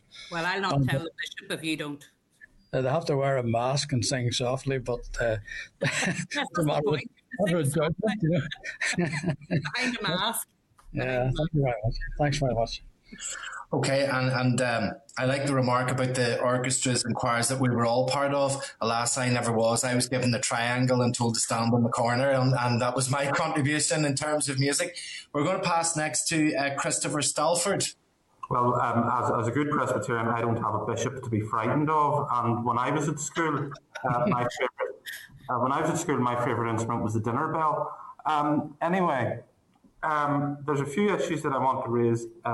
Firstly, Um, I, I, appreciate the comments that have been made about the poverty strategy. In my maiden speech, when I was elected here, I pointed out that someone born in Sandy Row or Donegall Pass can, on average, expect to live 10 years less than someone born at Finaghy Crossroads. And that has been the case in my constituency for 30 plus years. So I wonder if you could talk to just the type of interventions that you envisage the government undertaking in order to um, tackle these long-standing and, and deep-rooted issues around deprivation, um, particularly in, in, in the context of inner city Belfast. Okay. I just say, in terms of the um, the anti poverty strategy, I'm sure Christopher knows this that the it's out for um, co-design, so that's that's where it sits. So it's actually trying to bring in all the partners, all those that have a role, because as I said earlier on, and you know this, that when it comes to tackling poverty, you need that sort of holistic approach, and if we don't take, get right to the root causes of why it occurs in the first place, so that's everything from you know. Um, being able to have a job, getting access to employment, employment prospects in your area. It's having a decent home. It's about you know um, the, the analogy you used around you know uh, lifespan. It's the same thing. I remember whenever I was doing the health transformation plan, one of the, the examples that I was using was that if you lived in Lisburn Road as a part composed to, or um, in comparison to West Belfast, your life expectancy was I think it was ten years uh, addition. So you know that shows you that what the challenge and the scale of what we need to tackle. But if we don't have a holistic approach to this, then we're not ever going to be successful. So that comes in, there's an educational role to play then, right? Early intervention, it starts at Sure Start, that early intervention. So um, I think that whenever we get the anti poverty uh, work done with the co design group, and there's a very clear terms of reference there, and they're working their way through that, I think what we need to do, I think every executive or every um, scrutiny committee should be involved in that work. You know, what's my department's role? And then let's work together. But um, they have been um, been been given a number of priorities to sort of work their way through, and um, they'll come back to us with recommendations as to how we're going to do it. But it is going to be cross departmental. That's the only way we'll be successful. There, there are other schemes, obviously, um, and I know that on Sunday of um, on last Sunday there there was a story in a newspaper regarding one of the schemes that the Executive Office oversees. It was a front page story. Can you confirm, or can either of you confirm, that the design for that scheme was put in place long, long before the trouble that we have seen uh, in recent days? Because I think it's important that there can be absolutely no doubt in the public mind that the government of Northern Ireland is not in the business of trying to buy people off who break the law. I think it's really important that, that message is sent very loudly and clearly. So, Christopher, thank you for asking that question. Uh, and I hope that somebody would ask a question about our Communities in Transition programme because the story on the front page of the Sunday Life was hugely misleading uh, in terms of the work that has been going on. Um, Communities in Transition comes from Action B4 of the Tackling Paramilitary Activity, Criminality and Organised Crime programme. And that is that we should establish a fund to support ambitious initiatives aimed at building capacity in communities in transition, including through developing partnerships across civil society and across community divisions. So the project has been delivered in eight areas of focus at present. Uh, what the focus of the article was was the fact that the budget had been secured for next year. Actually, I think the bid for the budget was 12 million, and we were able to secure secure 10 million. So it's actually a, a reduction in terms of the CIT budget. Um, but the project at the moment is delivering in Carrickfergus, Larne, Kilcooley and Rathgill in North Down, Kilwilkie and Drumgask in Lurgan Craigavon, Brandywell Creggan uh, in Derry Londonderry, the Shankill, New Lodge in Ardoyne in North Belfast, West Belfast, and then uh, East Belfast at the Mount and Ballymacarrett. So we're already doing work through this communities and transition, and you will know that uh, very well. Um, and I've seen some some brilliant, uh, actually, uh, engagement through the communities in transition, whether it's anti-drug um, and health and well-being programs, whether it's community safety programs, very recently, I've seen an absolutely wonderful new mural, uh, which was unveiled on the Shankill by a chap from I think Essex who had came over to to do it, and it was about trying to inspire young people from that area that they could do and go anywhere in the world. Um, so that's the sort of thing that communities in transition has already been engaged in, and what was talked about in the press is actually the program for next year. Uh, so it's not about handing money out to rioters. It certainly isn't. Uh, it's actually about taking people away from the influence of paramilitarism and, and, trans, and transitioning them into a better place. And, and to your point, you know, about anti-poverty strategies and, and engagement, it is about that multi-layered approach to how we can raise those communities up. And you will know better than anybody that BSCR, for example, in the Sandy Row, do a great bit of work in relation to trying to help their community to raise their raise their lives uh, and to do something different because you know because we're in a very personal level. My mother's from a family of eight as you know. Um, her youngest one of her younger siblings died in her 60s whereas all the rest of her siblings lived to their 70s and 80s why? She lived in the donegal road. So you know uh, I, I just feel very passionately about us intervening in a very meaningful way in these communities, not just uh, in a sort of a single strand, oh, that's Deirdre Hargey's issue, let her deal with it, but actually a whole of government approach to dealing with uh, some of these working class communities so that we can intervene in a real and meaningful way. Thank you. And just one final question. And um, as you can see, I'm declaring an interest here. And I think uh, yesterday Pat Sheehan declared the same interest to me. Um, the Economy Minister yesterday called for dates to be included in the roadmap for opening up the economy. Hairdressers is obviously one of the things that people want to see opened up, but just as a general principle, would it be the intention of the executive at some point to be inserting dates into the roadmap in order that we can give people a sense of hope? And further, um, I have to tread carefully in how I say this. I think it's important that every time your branch of the government steps up to announce easements or the lifting of restrictions when either First Minister or Deputy First Minister are doing press conference. It can be very disheartening for people when another branch of government, and I'm not referring to the Health Minister, pops up to insist that, you know, oh, we have to go extra slow and these restrictions will maybe, maybe have to be reimposed. That knocks the heart out of people and it knocks the hope out of people. So if there was a sense of dates and um, a time frame, I think that would really help people and, and give the community that sense of hope. Just to say that Christopher, we have been asking for some time that we start to put dates to, and I think it was right that we took the approach we did at one point in time, given um, just the severity of the situation that we were facing, and we were saying we were data led, given the, the significant uncertainty. But now that we have a bit more headroom because things are becoming a bit more clear in terms of the current position, hospital numbers are falling, ICU numbers are falling. We've reached the 1 million mark on the vaccination rollout. So all that gives you space, I think, and both myself and Arlene have been um, speaking with officials for some time saying that we wanted to see dates put to this. So I'm glad that now I'm hopeful actually that tomorrow the executive will be able to sign off on dates on what it looks like for the next number of months. But I do think that, you know, it's the hope that people want. Everybody desperately wants something. I think our society needs this, particularly given recent weeks. I think it's important that we give people something to look forward to in, in the weeks and months ahead.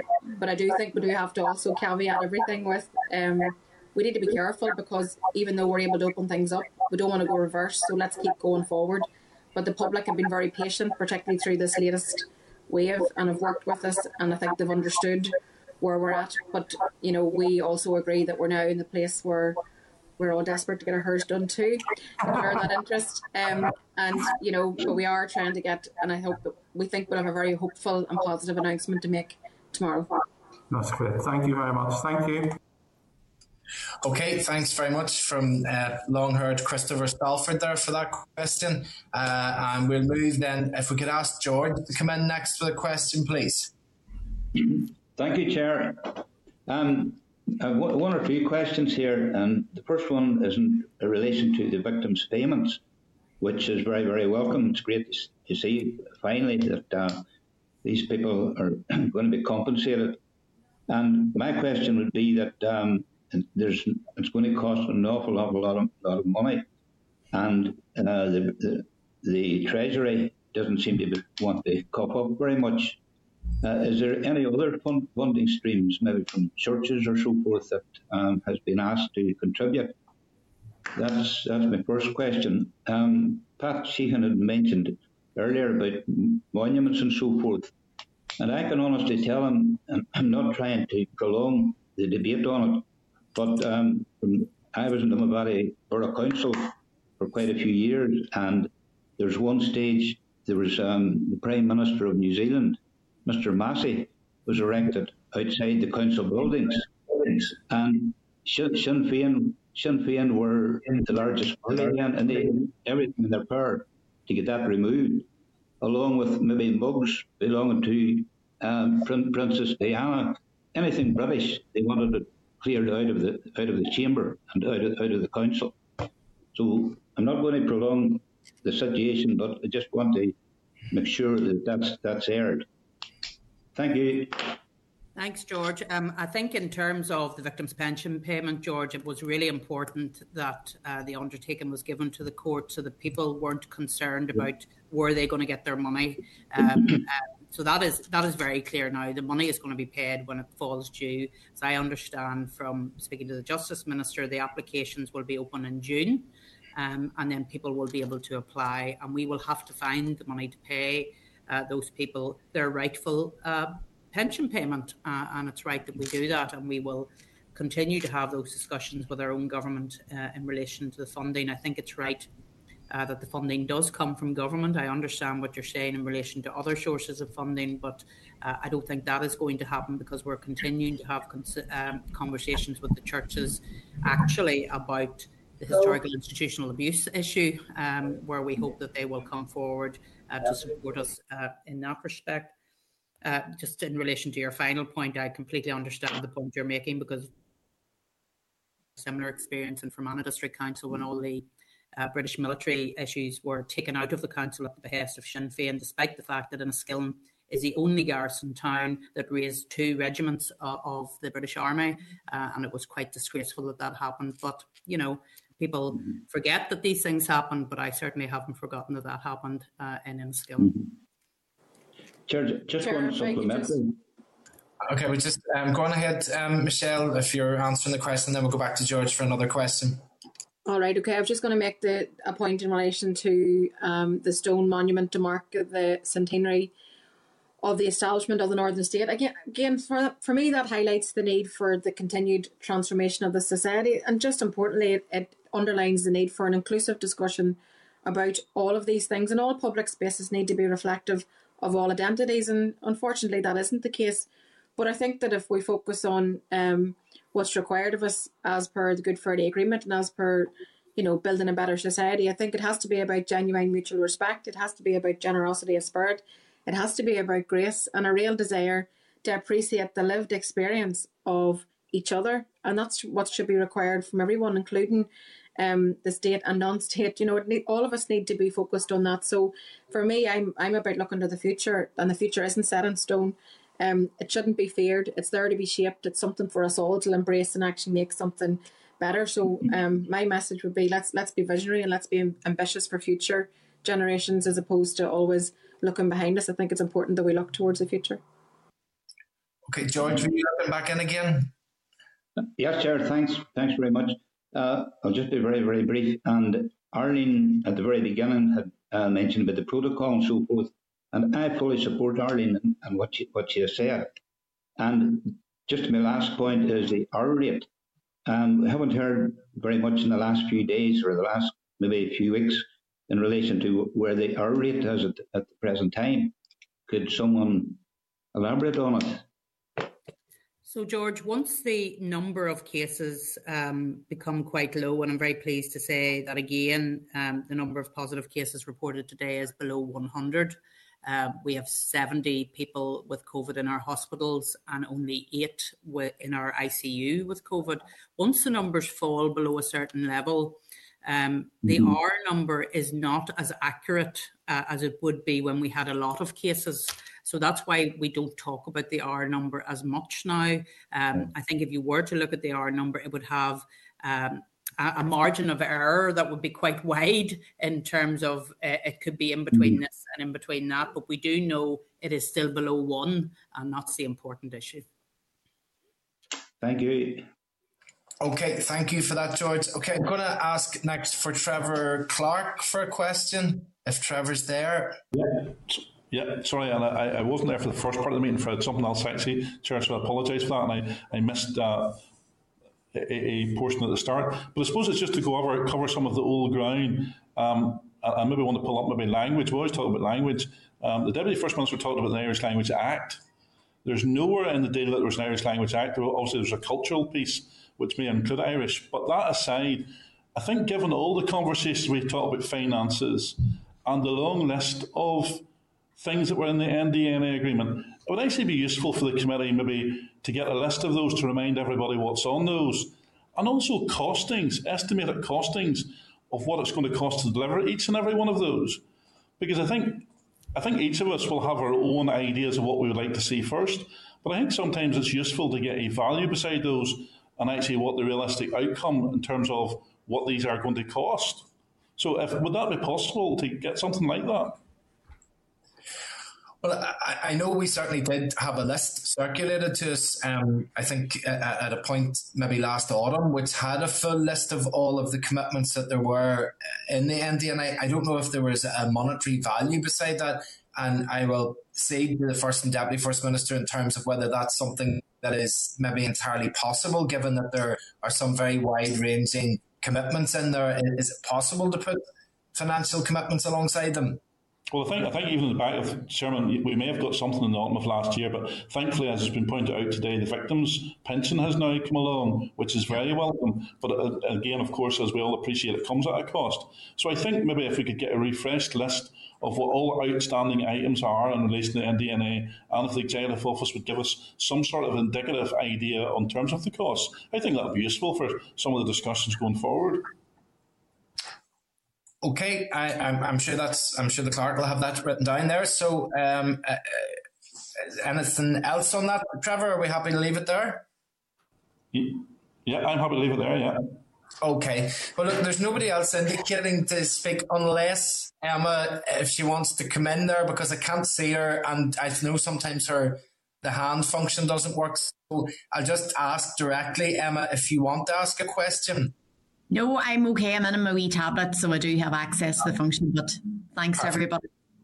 Okay, thank you, Emma. Cheers. Thank you for that. First Deputy First Minister, that uh, all of the questions concluded. Um, about an hour and a half. I appreciate there's a wide range of questions there, and I appreciate your open and honest answers to those. Thank you for coming along, and look forward to seeing you at the next session, whenever it is. Thank you, Chair. Thank you. Okay. Um, members, what we'll do, I'll just we'll take a five minute comfort break because we've got other people to move up into the spotlight and other people to move out, and I would suspect that the next uh, session will be for about an hour anyway. So if people want to take, uh, we'll come back again at three thirty uh, and start into the next session. Thank you.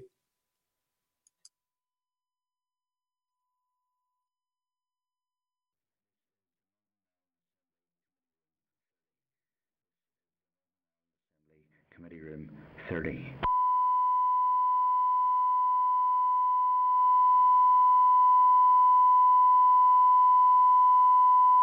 This is the Northern Ireland Assembly Committee Room 30. This is the Northern Ireland Assembly Committee Room 30.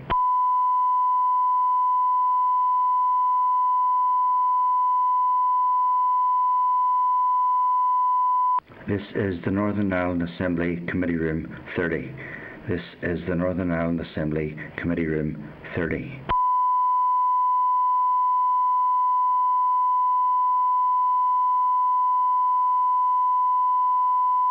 This is the Northern Ireland Assembly Committee Room 30. This is the Northern Ireland Assembly Committee Room 30.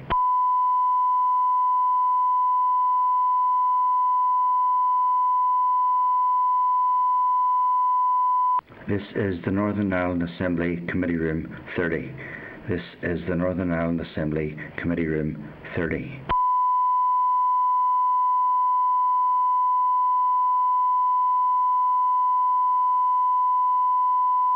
This is the Northern Ireland Assembly Committee Room 30. This is the Northern Ireland Assembly Committee Room 30.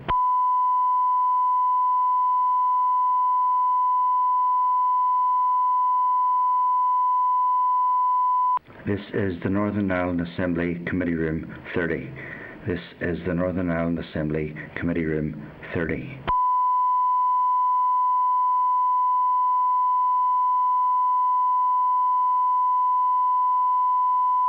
This is the Northern Ireland Assembly Committee Room 30.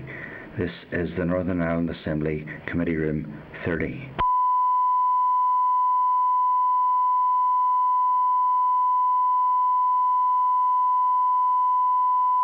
This is the Northern Ireland Assembly Committee Room 30.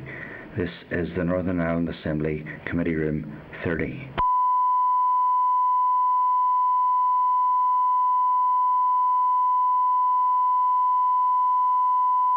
This is the Northern Ireland Assembly Committee Room 30.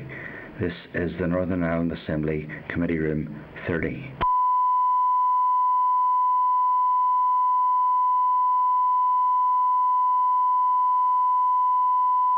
This is the Northern Ireland Assembly Committee Room 30. This is the Northern Ireland Assembly Committee Room 30.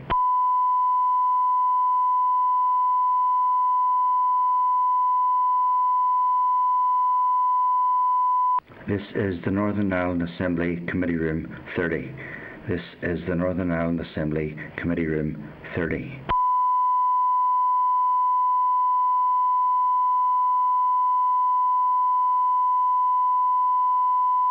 This is the Northern Ireland Assembly Committee Room 30.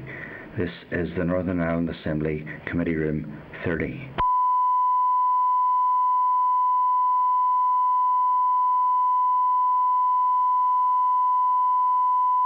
This is the Northern Ireland Assembly Committee Room 30. This is the Northern Ireland Assembly Committee Room 30.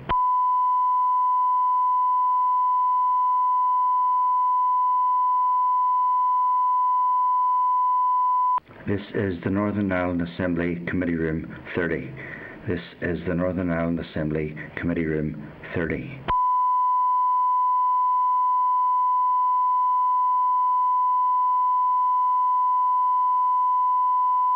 This is the Northern Ireland Assembly Committee Room 30. This 30.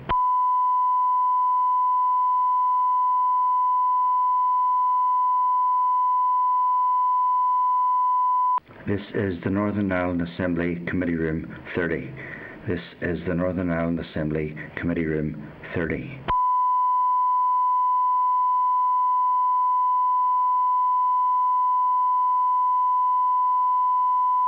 This is the Northern Ireland Assembly Committee Room 30. This is the Northern Ireland Assembly Committee Room 30.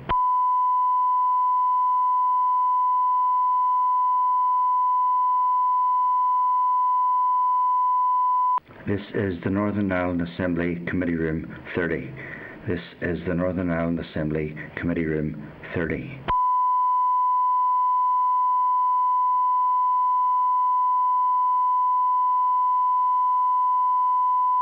This is the Northern Ireland Assembly Committee Room 30. This is the Northern Ireland Assembly Committee Room 30.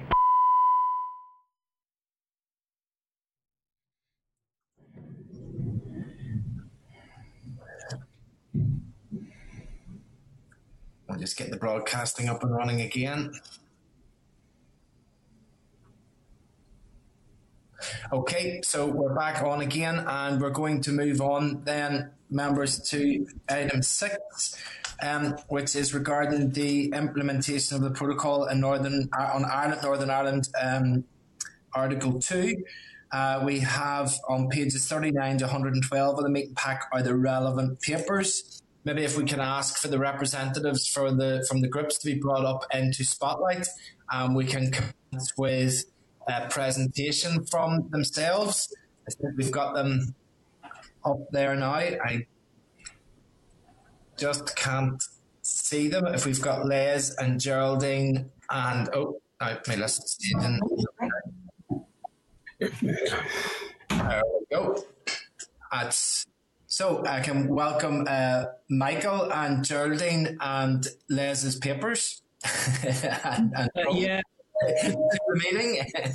I'm sure. Apologies, apologies. I'm not quite sure what's happening to my camera, but if you, um, I'm not sure how to ready this, but as long as you can hear me, we can certainly hear you. Yes, indeed, which is the important thing.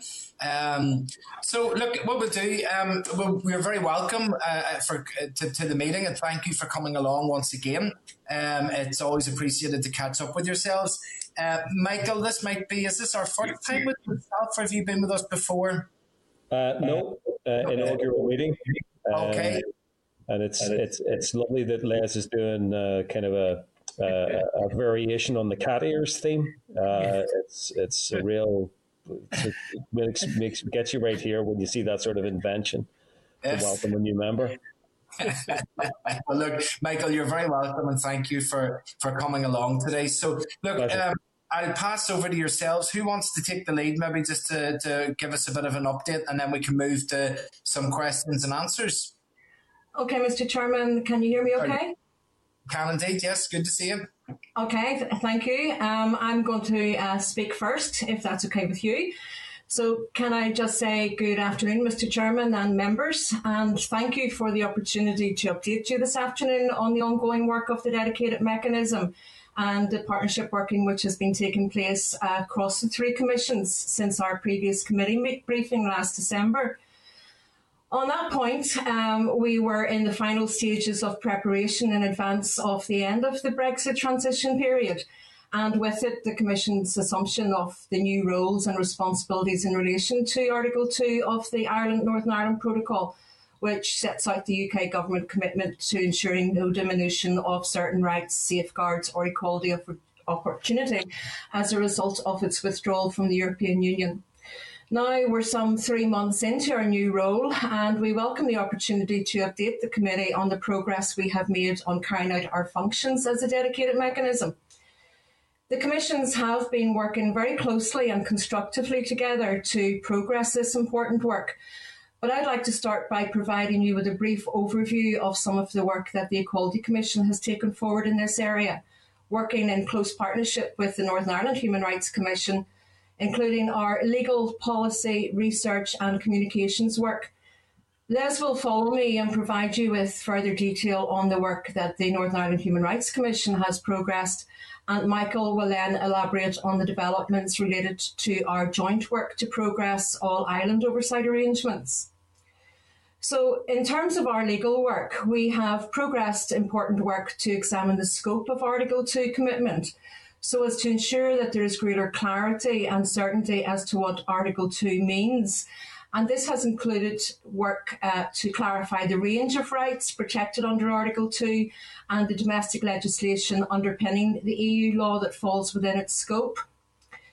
We have also commenced the tracking and monitoring of legislative developments, both at domestic and EU level, in order to ascertain whether they have any potential impact on the Article 2 commitment. We've also been working to ensure that effective mechanisms are in place by which the dedicated mechanism will be kept informed of actual and planned EU legislative developments that are relevant to the Article 2 commitment.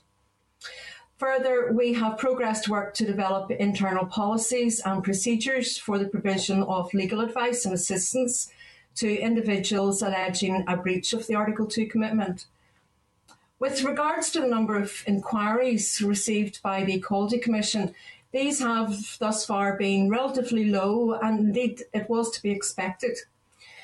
Issues which have been raised with the Commission to date include concerns relating to the impact on assistance dog owners as a result of changes to pet passport arrangements, issues relating to the impact of Brexit on citizens' rights and voting rights, the democratic deficit, as well as trade barriers to accessing goods and services. Significantly, a number of these inquiries do not fall within the remit of the dedicated mechanism. And as part of our awareness raising role, we are and we will continue to be taking steps to provide clarification regarding the parameters of the Article 2 commitment. In terms of research, we are working to commission research in a number of key areas, including the employment and socio-economic impacts of Brexit on the various Section 75 equality groups in Northern Ireland, as well as on the potential reform of Assembly and parliamentary scrutiny measures in the context of Article 2 commitment. Further to our duty to promote awareness of the Article 2 commitment, we have taken forward work to develop a series of publications and other promotional materials aimed at increasing awareness and understanding of the UK Government's commitment and the role of the dedicated mechanism. These materials, which will be published very shortly, have been designed to be accessible and user friendly, and importantly, will set out our key information, including on individuals' rights to complain about any breach of Article 2 commitments. A text of our short guide publication was, in fact, provided to the committee members in advance of our briefing today. These awareness raising initiatives have been taken forward in tandem with a series of stakeholder engagements. And since our last update to the committee in December, we have continued to engage alongside the Northern Ireland Human Rights Commission with a wide range of stakeholders and partner organisations, including ongoing liaison with the Northern Ireland Office officials, the Labour Relations Agency, the Independent Monitoring Authority, as well as with equality and human rights groups. Further engagement with stakeholders, including with trade unions, the legal profession, and the Executive Office, is planned over the coming months. Similarly, when we last briefed the committee in December, I advised that four management posts had been recruited. But since then, we have recruited a number of temporary staff to ensure service delivery as we continue to progress recruitment to a range of permanent posts to support the legal, policy, and promotional work of the dedicated mechanism unit. In conclusion, I hope this gives the committee a helpful overview of the progress that has been made by the Equality Commission, working in partnership with the other commissions since we last met in December. And I would now like to hand over to Les to provide an update on behalf of the Northern Ireland Human Rights Commission. So thank you, Mr. Chairman. Thank, thanks. Um, Geraldine, and apologies for my uh, camera. it's not that I, uh, even though my hair needs uh, dealing with, um, it's some technological issue that's beyond my um, wit to to sort. So apologies for that. Um, we're still in the early days, as you know, of the Ireland Northern Ireland Protocol um, and the Article Two mandate to ensure the effective implementation of the commitment to non-diminution of rights and safeguards or equal equality of opportunity section of the Belfast Good Friday Agreement. Uh, like Geraldine, we've recruited staff, we've begun to engage with stakeholders, we're working very well with the Equality Commission and the Irish Human Rights and Equality Commission. Um, I want to say something about um, it's important to remember, I think, that the two commissions are a small cog in a much larger wheel with regard to the overall agreement and our dedicated mechanism work. Um, it's important to say that um, any of the work has to fall within the scope of Article 2. And in effect, there are three ingredients that have to be met for that. First, there must be action by the UK government uh, which diminishes rights that um, were available between the 23rd of June 2016 and the 31st of December 2020. In other words, between the time that the UK decided to leave the European Union and the time that it finally left. Uh, second, that that right in question must be underpinned by European Union law. And third, that the diminution would not have occurred except for the UK's withdrawal from the EU now, that's not a straightforward message to, to convey to um, the public and other stakeholders. So, um, we too, alongside the Equality Commission, have been looking at the scope. We uh, are looking at a number of areas. Uh, one is immigration and migrant worker rights. um, and what might be covered within the scope of the agreement. The second is we're looking at some healthcare issues and the common travel area. And thirdly, looking at more broadly freedom of movement issues. Um, but it also, um, I think, must be um, recognised that we both commissions and the Irish Human Rights and Equality Commission um, have a role outside of the dedicated mechanism. We've got parallel statutory uh, duties. So we can also work on related human rights and equality issues which may arise from other parts of the 1998 agreement. So, for example, in the um, uh, last few weeks, the Commission has given evidence to the Northern Ireland Affairs Committee and its current inquiry into citizenship.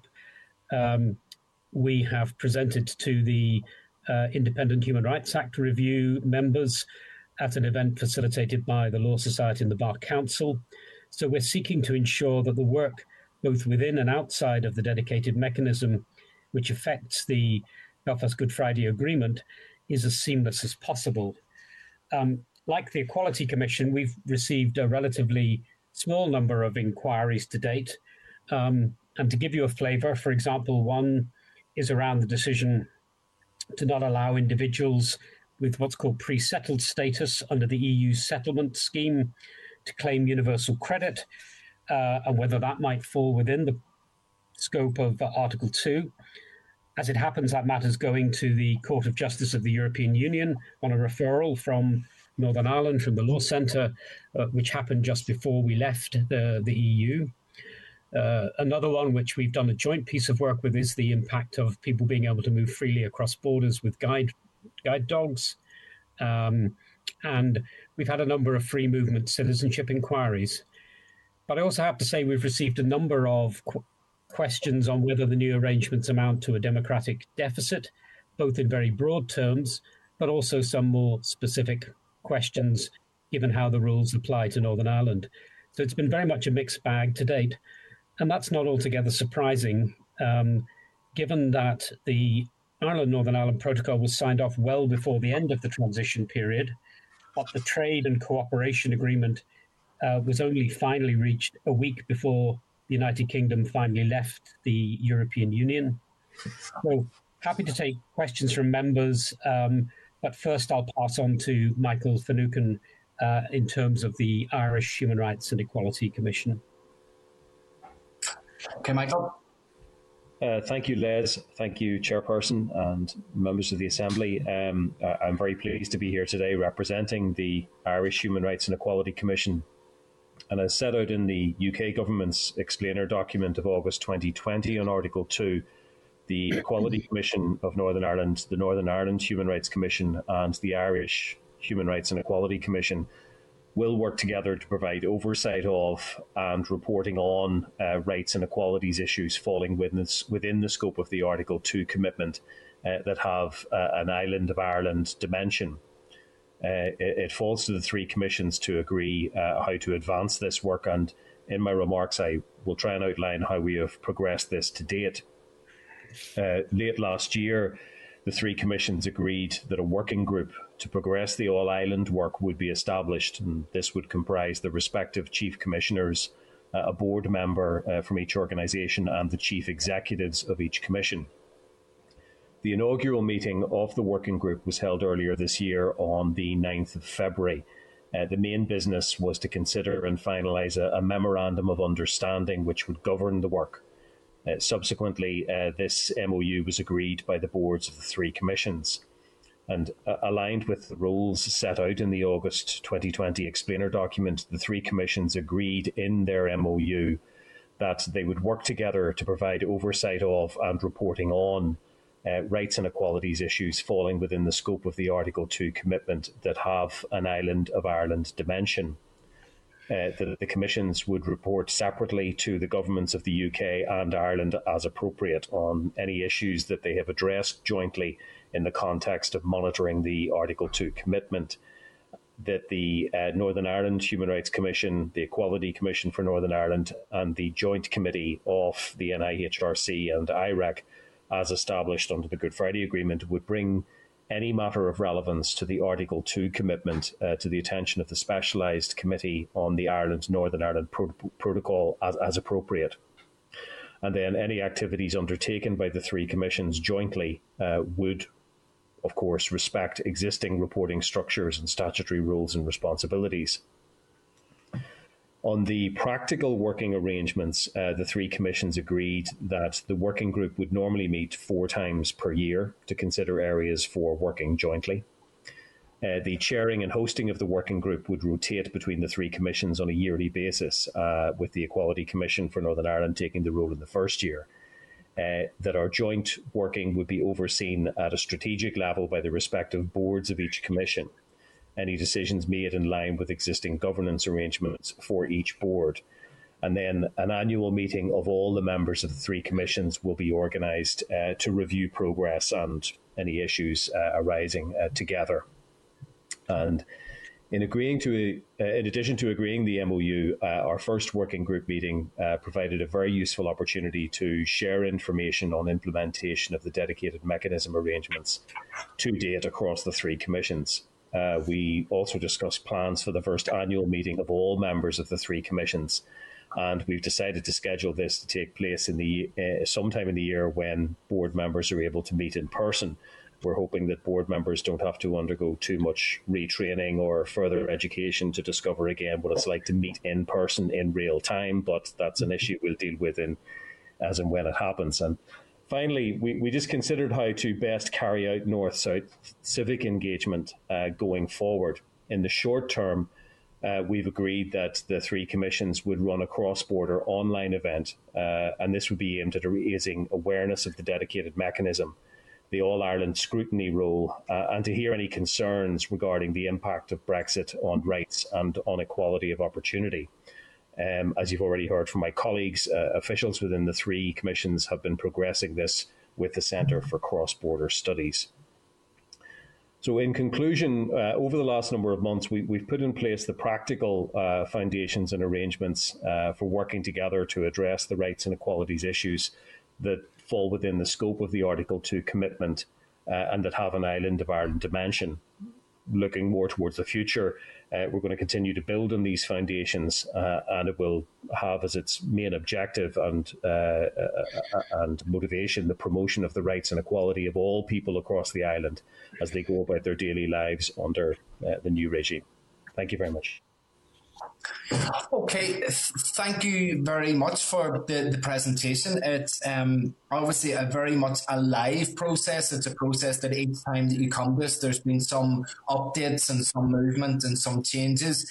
Uh, so it's always good to be kept uh, sort of abreast of those changes um, in real time. And I think these quarterly meetings have been um, useful um, from that perspective.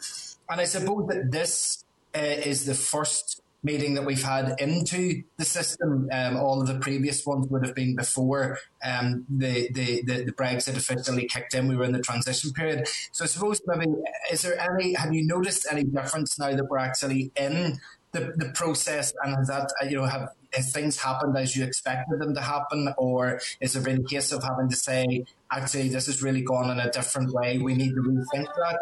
Um, and in terms of the priorities that you have um, do, do, how, how are you actually dividing your time up through all of the various priorities that you've got set? Is there one strand of work that seems to be kind of taking over the majority of the time or predominant amount of the time, or is it just the case of things are equally um, distributed through all of your priorities?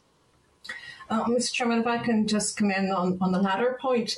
Um, I think the, the officers, the officials, and the commissioners within the three organisations are working very closely. So there's um, a common understanding of what the, the, issues actually are, and the work is divided out within each responsibility or the responsibility area of each of the organisations. So it's not a case, you know, the primary objective is to make sure that there is no duplication of effort information is shared on an ongoing basis. And I think for um, Les's organisation and our own, um, it's been about defining the scope of Article 2. It is a very complex issue. There are lots of pieces of legislation that intertwine, and it's about getting an understanding of all of that. It's not just as simple as saying it's the six directives. You have to consider what actually underpins that and how is that incorporated into UK law, etc., to look for all of the tentacles. So while that is going on, um, they've very much been focused as well on terms of how we might get information from the European Union and how we can make sure that those communication channels are as were intended. Um, we're also looking at the issue of the, I mentioned when I was speaking a few minutes ago about the scrutiny, uh, researching into the scrutiny that the Assembly uh, and Westminster have on this whole process and how stakeholders can actually feed into that process. So we're still very much um, up our neck in uh, research in terms of legislation.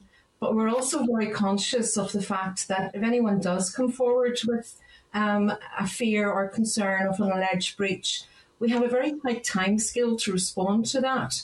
Um, you know, proceedings must be lodged within a three month period.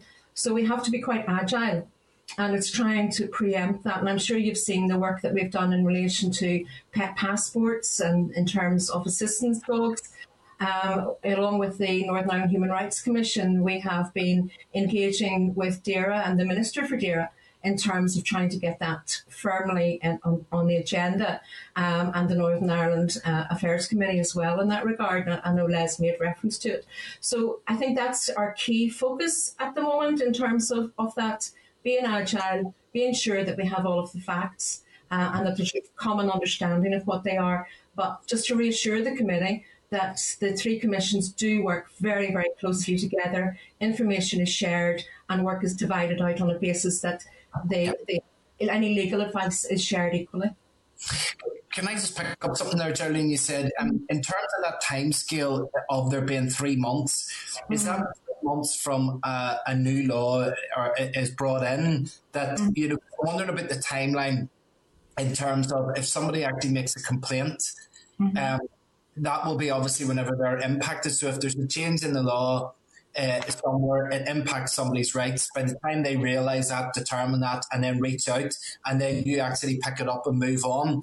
Yeah. Then what capacity do you have then retrospectively to say, well, actually there is a problem with that law, so it needs to change? Can it go oh. back way, or? Yeah. yeah, no, this is the, the reason why I'm saying we have to be extremely agile and we have to be on top of what's actually happening. Yeah. Um, we have to keep a very close eye on changes or proposed changes to legislation and why it's really critical that uh, we work with NIO in terms of trying to make sure that those um, communication channels uh, that are committed to within the protocol are actually developed because it's three months from the action occurred.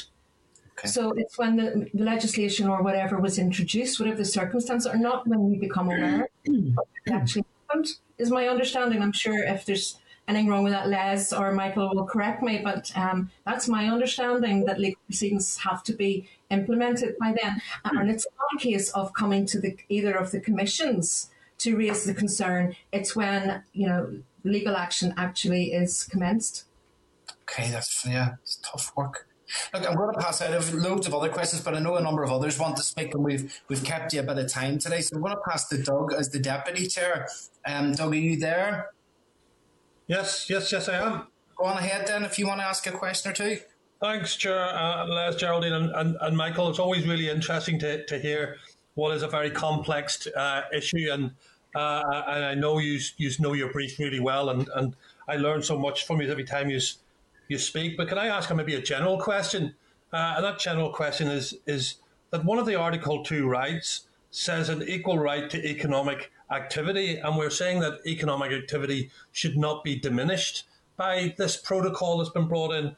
But surely the, the economic rights have been diminished by people in Northern Ireland due to the Irish Sea border in exactly the same way. If ADA put up a border uh, on the island of Ireland, uh, forcing business to instead look south to where they might have done their economic trade to have to look to Great Britain, that would have been a diminishment of their of their rights. Is that an issue that you're trying to tackle, or is that something that you think isn't an issue? And I'm, really trying to get a sense. Um, um, I wonder if I might pick that up, Doug. If um, we would be looking at it in terms of equality of opportunity, and that refers to um, class and creed, disability, um, gender. um, there is a very broad kind of, um, bearing in mind that we're looking at the particular section of the Good Friday uh, Belfast Agreement. It's the um, Safeguards Rights and Equality of Opportunity section. So the much broader issue that I suspect you're, you're kind of alluding to, I'm not sure falls easily, frankly, within that section. Um, and the particular directives around um, equal treatment, for example, that we that are in the annex around employment, uh, around um, self-employment, access to goods and services, is a very are very specific directives about equal treatment within. So a kind of diminution, if you like, of economic activity doesn't immediately strike me as falling within um, our purview. Um, that doesn't mean to say that if somebody came to us, we wouldn't look at it quite carefully to see if there was something within Article 2. But much of um, the issues you're talking about, I think, are other parts of the protocol.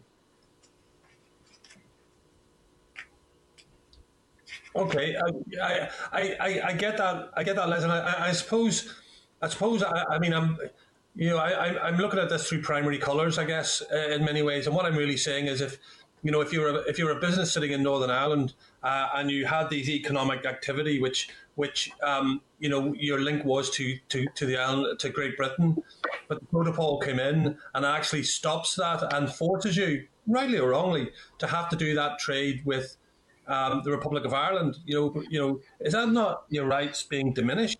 In the same way as I have explained, if, if we put a border up on the island of Ireland, stopping that trade north south and they have to look east west instead. That would have been a diminishing, diminishing of, of that economic um, right.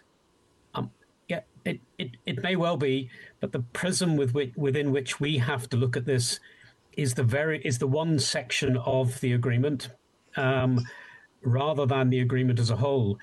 Um, it's partly why I said uh, in, in my opening remarks about, but we still have an interest in other parts of the agreement. So the citizenship issues around identity, the Northern Ireland Affairs Select Committee's inquiry at the moment is of interest to, I'm sure, both commissions, in, in our case, particularly so because we've done some work on it.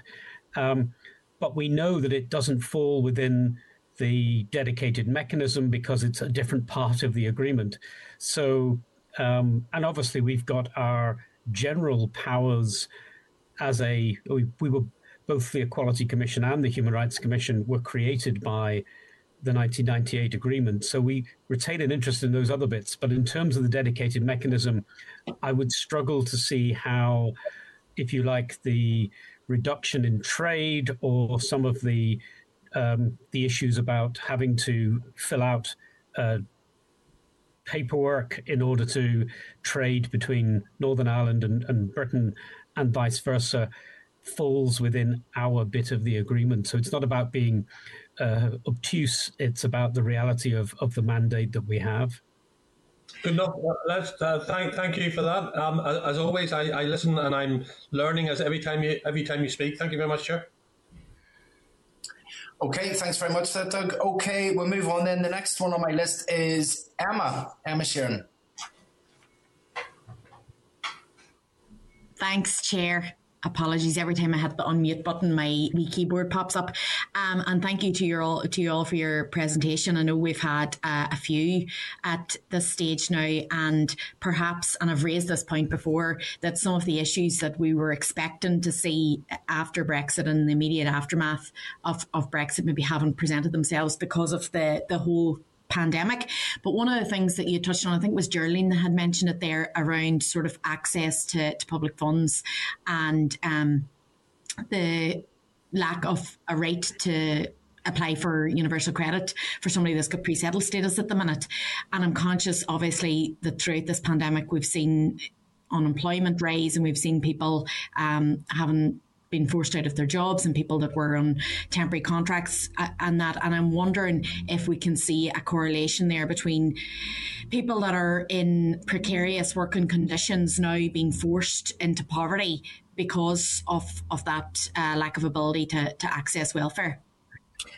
Uh, good afternoon, Emma. Um, it was actually Les who was speaking about universal credit, so perhaps we would be best placed to respond to you.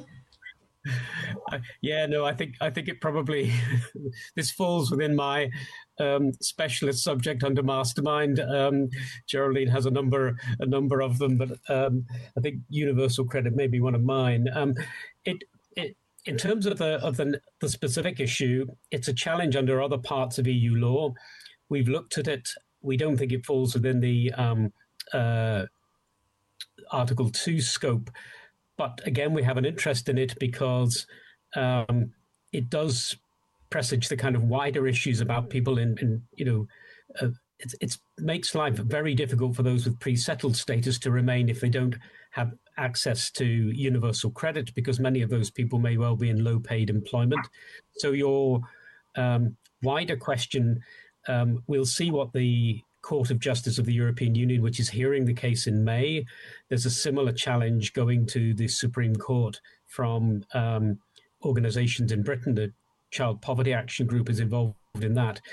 But the wider question around um, cross border working, frontier workers, um, migrant labour within Northern Ireland. Um, uh, clearly, if you have e- full EU settled status, you can access all your social security entitlements. Um, whether it's legal to restrict that to um, uh, those with pre settled status, I hope the answer is going to be no, it isn't, because it does have an impact. Um, and we are going to be reliant on um, migrant labour. We know what the new arrangements are for uh, employers wanting to bring in people uh, now from other EU member states. Um, and that is the same rules that apply to those outside. And it does involve um, you having to earn a significant amount of money. You have to acquire a, a number of kind of points. Um, and it's designed, there are other schemes for particular groups of workers. Um, and those schemes for seasonal workers have very kind restrictive rights to kind of remain um, within the UK. So there is a, a, broader issue that you're raising there. Um, it's too early to tell, to be honest, um, but we will see um, in time. And I'll give you one very small area quickly that I think is is worth keeping an eye on over the next two or three years, and that's kind of residential uh, staff in residential care. As you know, much of residential uh, and nursing home care is um, uh, private sector. It has relied on migrant labour. And if you now say that in future to bring people in, they have to earn at least a certain sum, considerably more than most people are currently paid, then either we're going to have to rely on local labour or private sector are going to have to pay more to bring people in. And if you pay more to bring people in, a number of the people that are looked after in private homes are publicly funded. So, how and who is going to fund that? Because money is short in local authorities in Britain and money is short within health and social care trusts in Northern Ireland. So, so there are some conundrums, and we'll have to see how those how those play out.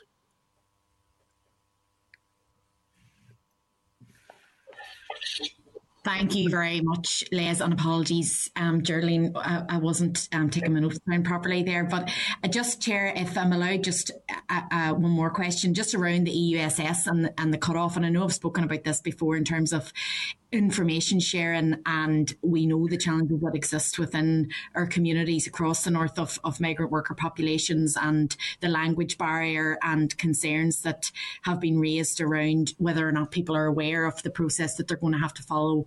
And sort of again the pandemic has had practical implications there in terms of you know stopping the amount of traveling that people are doing and um, changing the contact that that people have with each other. And I note that there has been um, more sort of speculation in the news even today around the rights of uh, Irish citizens in the north to exercise that right to bring family members or loved ones here uh, and citizenship because of the fact that the British government uh, view us as British by virtue of birth. And I just wondered if you had anything to say on that? Uh, I wonder if this falls to me again, but I'll, I'll check, Geraldine. Would you like me to pick this no, one no, up? You, go ahead. You're doing a great job, Les. Carry on. Yeah. Okay. Thanks. Um, um, well, the position is is clear that there are temporary arrangements around your right to bring in family members, which apply until the 30th of June, 2021. Um, and after that, um, then your rights, if you are covered by the Good Friday Agreement, again, not part of Article 2, but the identity provisions will will lapse. So once the EU settlement scheme, and there are some arrangements for, for late applications, um, and we need to see what the guidance is, and we've been trying to get that from, from the Home Office. But there will be an issue where um, if someone wants to bring in family members, um, you would be back into the same position that um, Emma De Souza, and I note she gave her evidence this morning, was in, and obviously launched a legal challenge, which um, um, was initially successful and then unsuccessful, but of course then lapsed because they resolved the matter with the um, introduction of the kind of law which assisted Emma. That issue is still very much a live one, and it's one of the issues that we've commissioned a piece of work on to look at what will happen after the 30th of uh, June to those who identify as Irish. The issue for us is it sh- should be a levelling up. In other words, both um, people covered by the Good Friday Agreement, whether they identify as Irish or British, should be able to bring their family members in. But it's clear that the law will not allow that um, uh, after the 30th of, of June um, 2021. All right, that's grand. Thank you. Thank you for those questions, Emma. I'm going to move on next then to Christopher. Thank you uh, very much, and thank you for your answers so far. It's been very interesting. Um, folks, you'll know that in, in March 2011, um, the European Court of Justice ruled that um, car insurance companies who were specifically targeting um, female customers because the records showed they were offering lower rates of insurance to female customers because the records showed that female customers were actually less likely to be involved in a car accident. The European Court of Justice ruled that that contravened equal access to goods and services. And even though um, they were offering, they were making these offers, they were basically ordered that it had to stop uh, on the grounds of sex discrimination. In terms of my access to goods and services from mainland GB, if that's in any way being restricted, am I, as a UK citizen, having my consumer rights violated?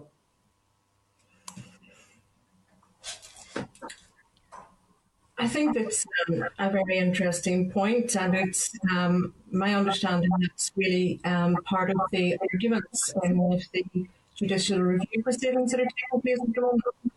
Um, in terms of the gender directive, apply. Um, used to sorry, sorry, Geraldine, that, that's really bad. I, I can't really hear it. It's very garbled. It must be something in the internet. Projector, Christopher, maybe if you put yourself on the mute, it could be the feedback coming through there. Oh, so yeah, I'll do that. I'm going to let Geraldine answer the question. Okay, is, is that better, Christopher? Good, good, okay. Um, as I was saying, we're very aware of the judicial review proceedings that are currently underway, and I know the economic rights issue is one of the uh, sort of commercial aspects of one of the proceedings that are taking place. Um, as Les has said earlier, in terms of economic rights, uh, I'm not trying to, to fudge the issue, but it's something that we're keeping uh, a watching brief on. Um, we're not part of the judicial review proceedings, I should be aware. Um, but we are looking at it very closely to see the implications that it might have for the Article 2 commitment and for the work of the dedicated mechanism unit. Uh, we don't have sight of any of the papers or the arguments that are being put forward, but um, we will keep an eye on it. And I undertake to come back to you, both as a committee and to you directly, Christopher, if we are made aware of any of the issues that might impact on the work that we do. Uh, I'm not trying to sidestep your question, but the reality of it is, at this moment in time, it would appear to be outside the scope of the dedicated mechanism unit. But as Leslie said earlier, we are um, we're keeping it under observation.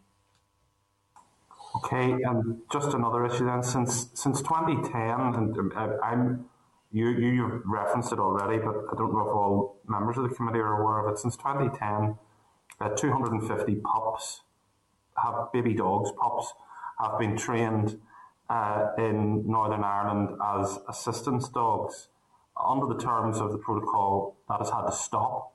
Mm-hmm. Similarly, uh, people who use assistance dogs under the terms of the protocol for travel are being required to provide uh, paperwork. I mean, we're in a situation where Northern Ireland amounts to less than half a percent of the population of Europe, but 20% of the customs declarations are being applied on the stretch of water between Northern Ireland and GB, which I just think represents total overkill on the part of the European Union, but that's their choice. In terms of this issue, preventing the training of assistance dogs and imposing burdens upon blind and visually impaired people for travel, does that constitute a breach of their rights on the basis of disability? Well, that is something that we feel very strongly about, and our view is that there should be absolutely no adverse impacts due to Brexit on assistance dog owners in Northern Ireland in respect of pet passport requirements.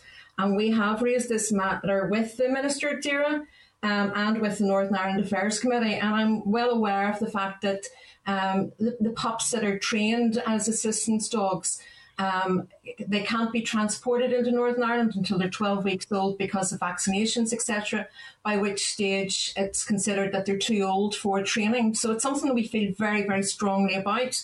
And you know that right back in September, whenever we briefed the committee, it was one of the issues that the Chief Executive of the Equality Commission actually raised.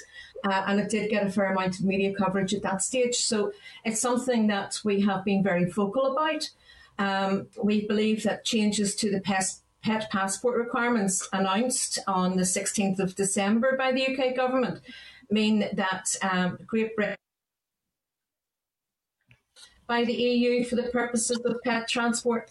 It will result in some additional requirements on assistance dog owners travelling from Great Britain to Northern Ireland, and we don't think that's right.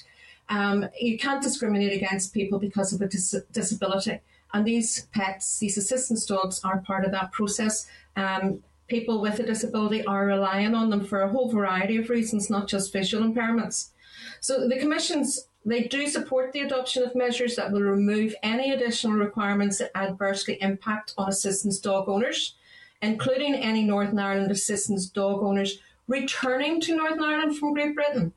They don't have to do anything when they're going the other way, but it's when they're coming back, and that we believe is not right.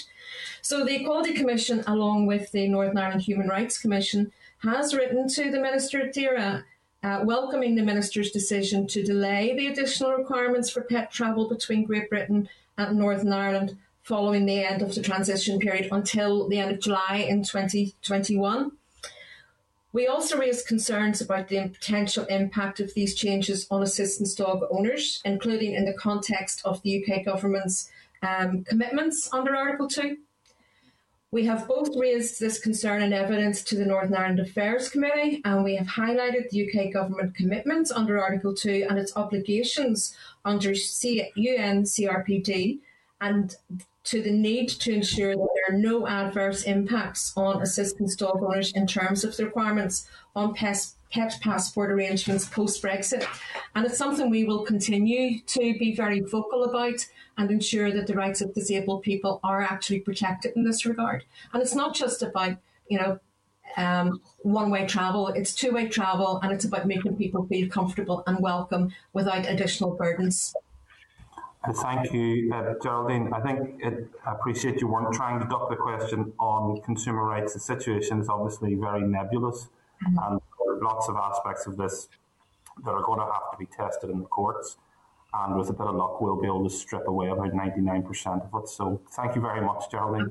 Can I just say as well, Christopher, before we leave it, um, in terms of any alleged breach of the commitments of the UK government um, to uh, Article 2 provisions, it will be the courts that will determine whether or not there's actually been um, a breach. It'll not be for any of the commissions or the dedicated mechanism unit, but um, the courts might have a lot of work ahead. Yeah. Can, can I just add one thing, Christopher, to that, which is that um, unlike my kind of answer to Doug, which was a, a bit downbeat in terms of whether the this fell within the that section of the agreement, um, it's pretty clear to me that there's a much stronger argument on this issue because uh, in the section the right to equal, equal opportunity in all social and economic activity, regardless of class, disability, gender, or ethnicity.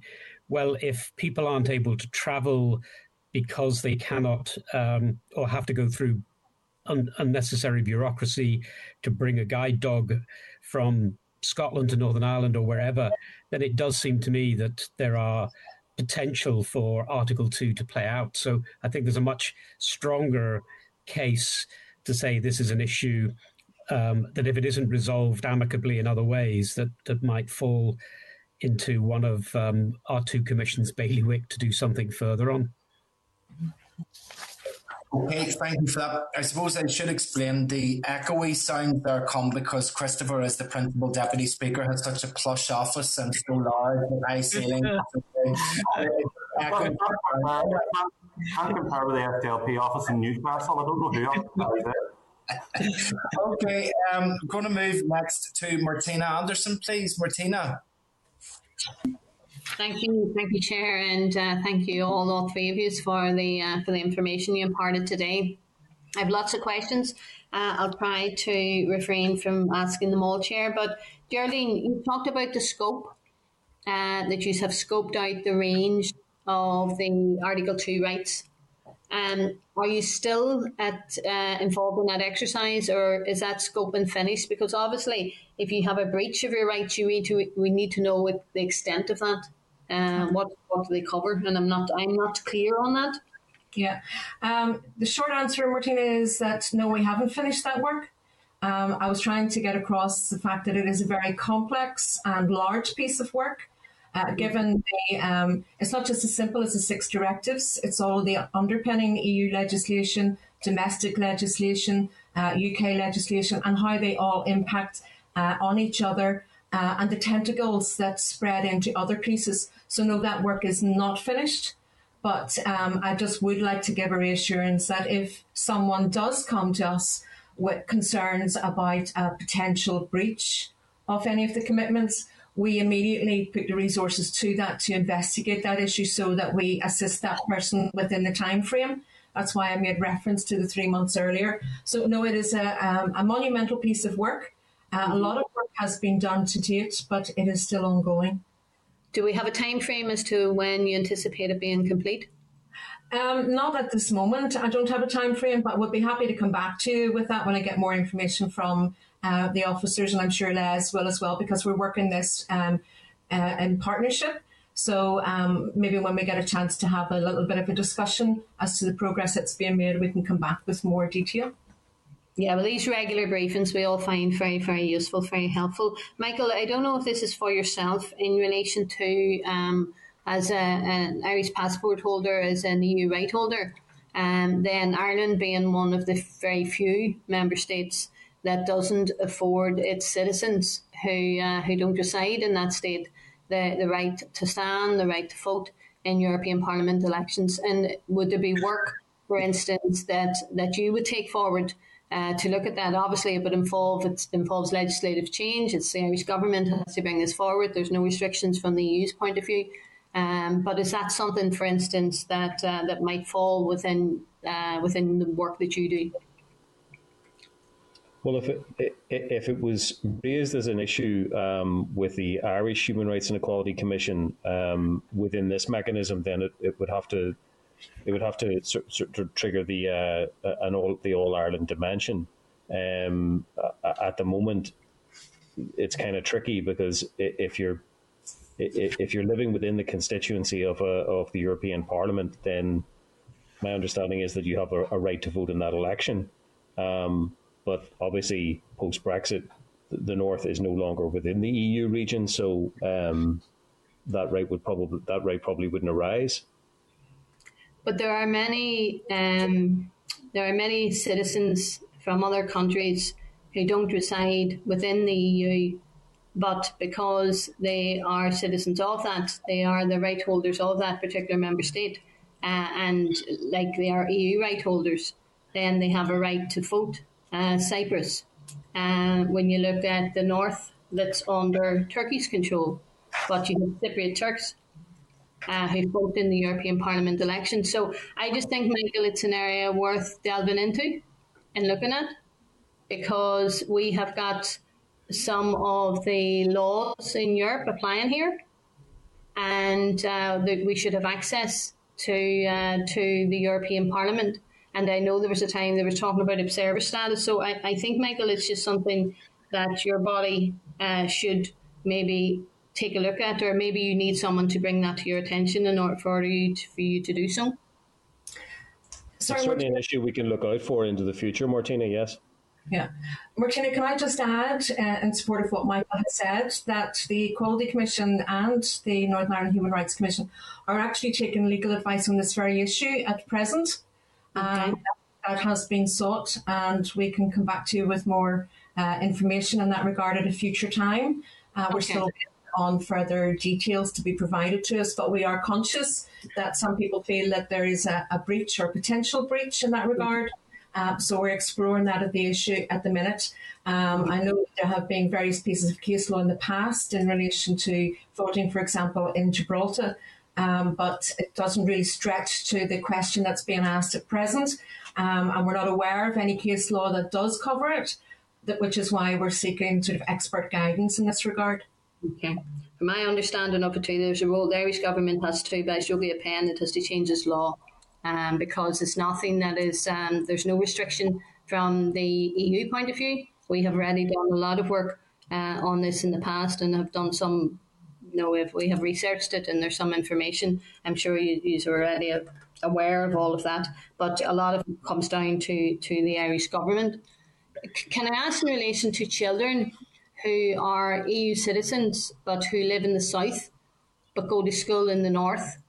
Um, and you know how they are being affected by Brexit because given that the EU protects children's rights to education across member states, but the North is no longer you know a member of the EU, and then the Charter of uh, Fundamental Rights gone. So, what's the implications, or are there implications for uh, for those children? I think maybe Les might be best placed to address this one. Uh, yeah, um, well, Martina, it really depends on the immigration status or uh, that the children and their parents have. So, on the assumption that um, if you're an Irish, if you're the if you're a child of an Irish national, well, clearly you've got the common travel area, and the protocol makes it clear that the common travel area still applies.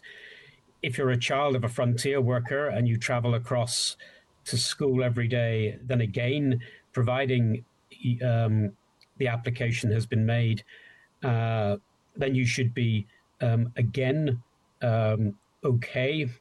A question, I suppose, arises if um, you're an EU citizen and you haven't made an application, um, and what will happen if somebody eventually discovers that actually you don't have kind of um, uh, status that allows you to travel across the border every day.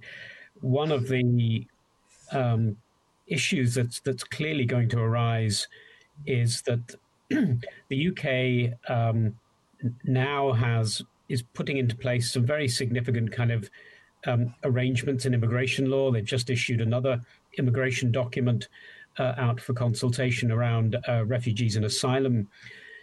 Um, I was at a meeting this week in, in the Home Office around uh, arrangements for coming into uh, through ports and through um, um, uh, airports, for example, that EU kind of um, identity cards will no longer apply in um, in the near future, and you will be expected to have a kind of uh, digital kind of card, ID card instead.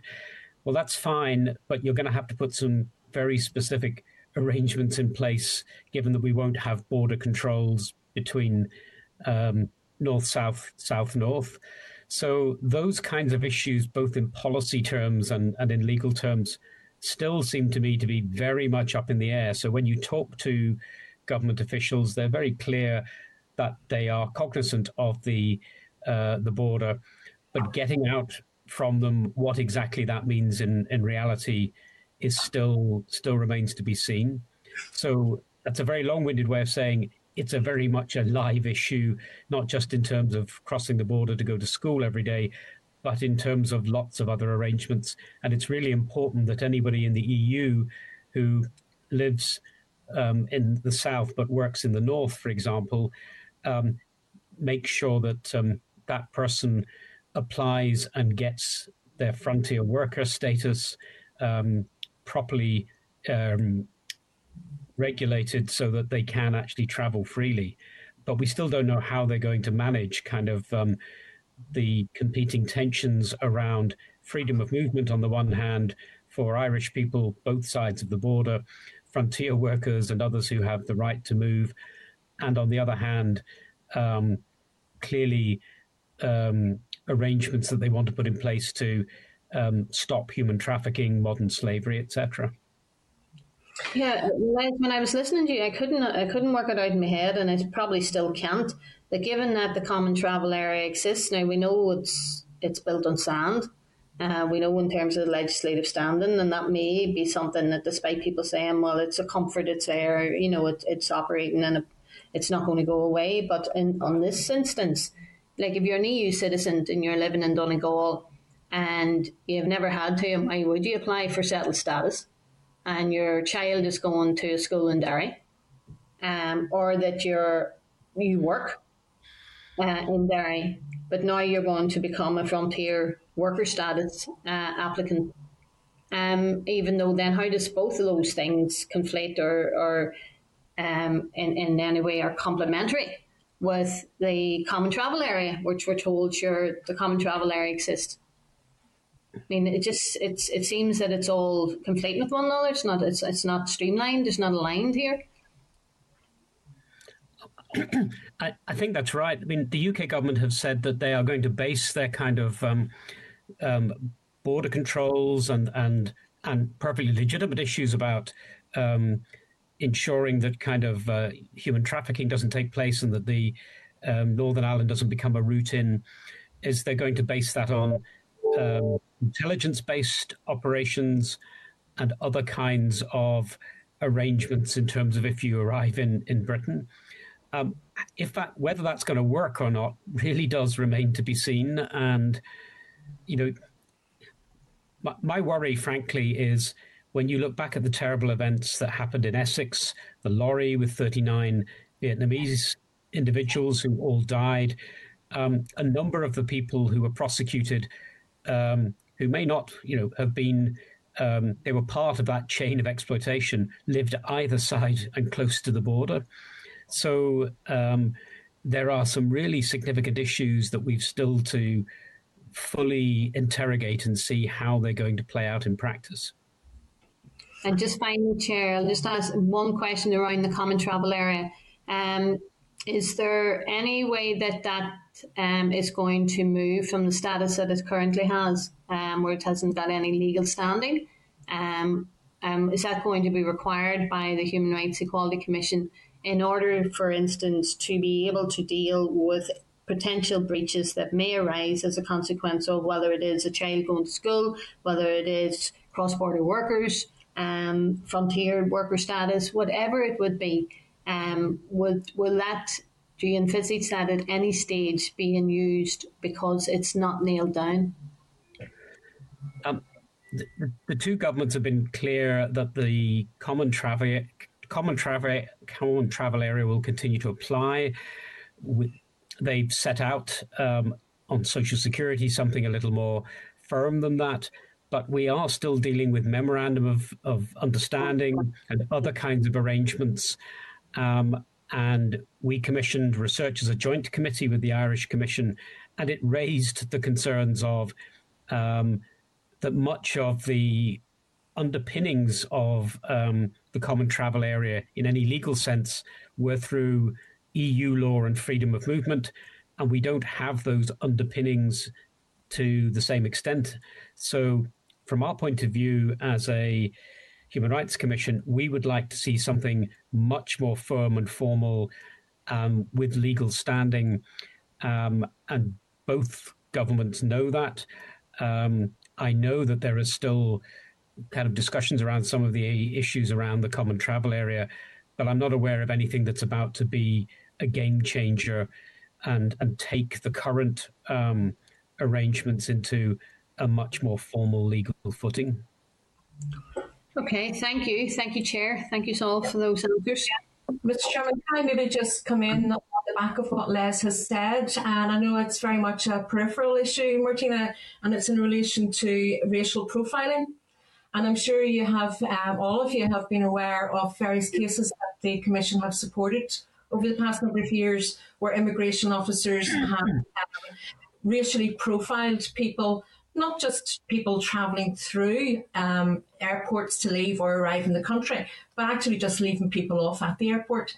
Uh, and those settlements have been in the papers um, and got plenty of media coverage at the time.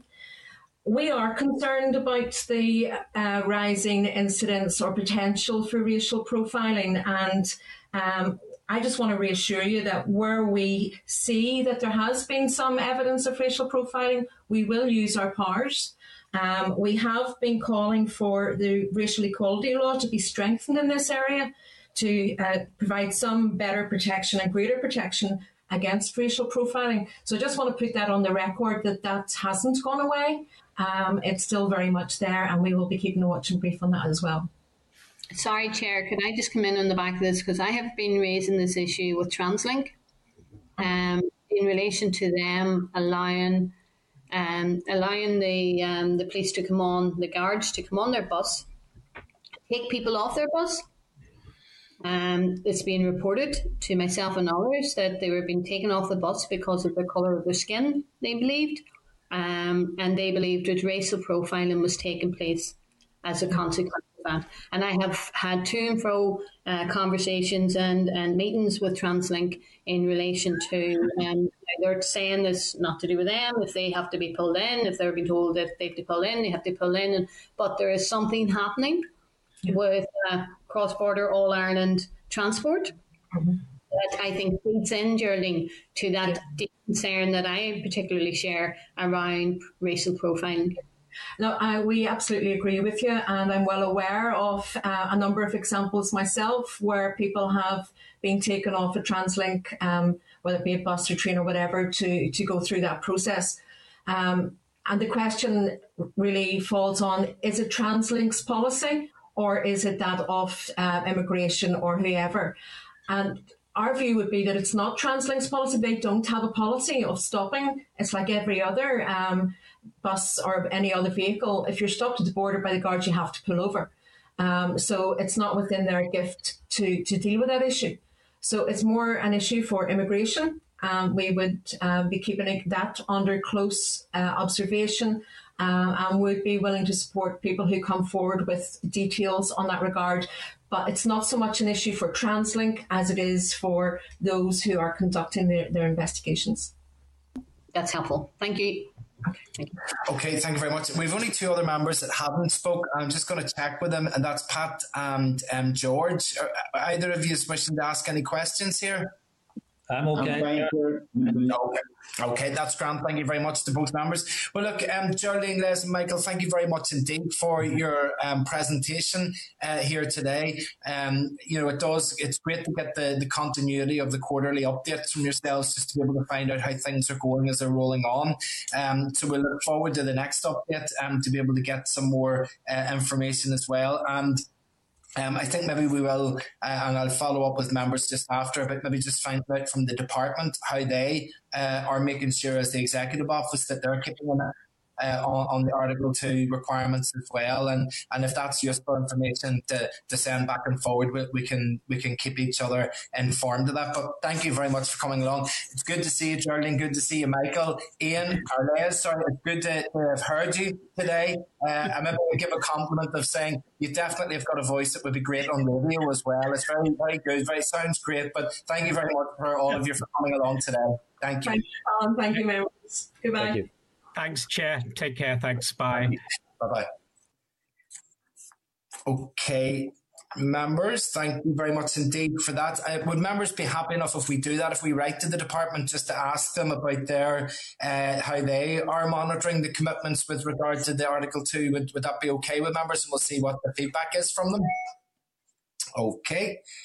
Um, Right, if we, I'll try and rattle as quick as I can through the last bits and pieces, but we've got item seven, which is the SR uh, 2021 slash 68 Travel Agents Coronavirus Financial Assistance Regulation Northern Ireland 2021. The information is in page 114 to 124 of the meeting pack. The SR came into operation on the 19th of March, uh, and it is subject to negative resolution.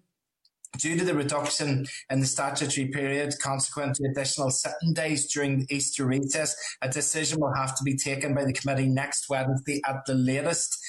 Um, if members have had an opportunity, I'm hoping that it's maybe relatively straightforward that we may just get agreement here from members today for that statutory regulation. Could I seek would members be happy to, to just give agreement to that?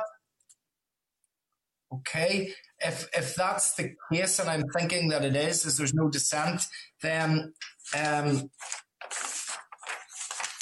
if I had the right page, I could read out exactly what it is that I've. There we go. Um, then, in that case, I can put the following question to the committee, and that is that this committee has considered statutory rule 2021 forward slash 68 and has no objection to the rule. Is that agreed? Agreed. Okay, that's uh, great. Thank you very much for that, members. Item uh, item eight is the forward work program, and just to let members know that in page 130 of the meeting pack, there is a paper outlining the scrutiny and legislative responsibilities that the committee needs to look at. So that will be the things that will be set uh, that we need to set in stone going forward uh, in the next term. And then at our planning day, we'll be able to plan for the spaces that that leaves around it. But at this stage, the members happy to note the forward work programme. Okay.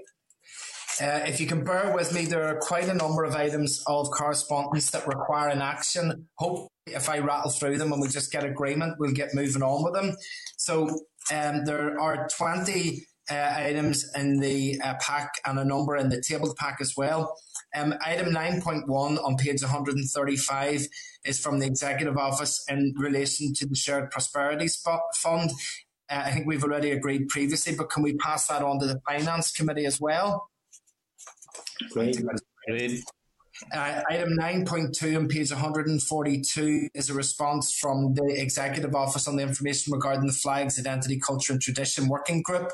Can I suggest that we maybe ask the junior ministers for an oral briefing on that? Okay, I take that as agreed.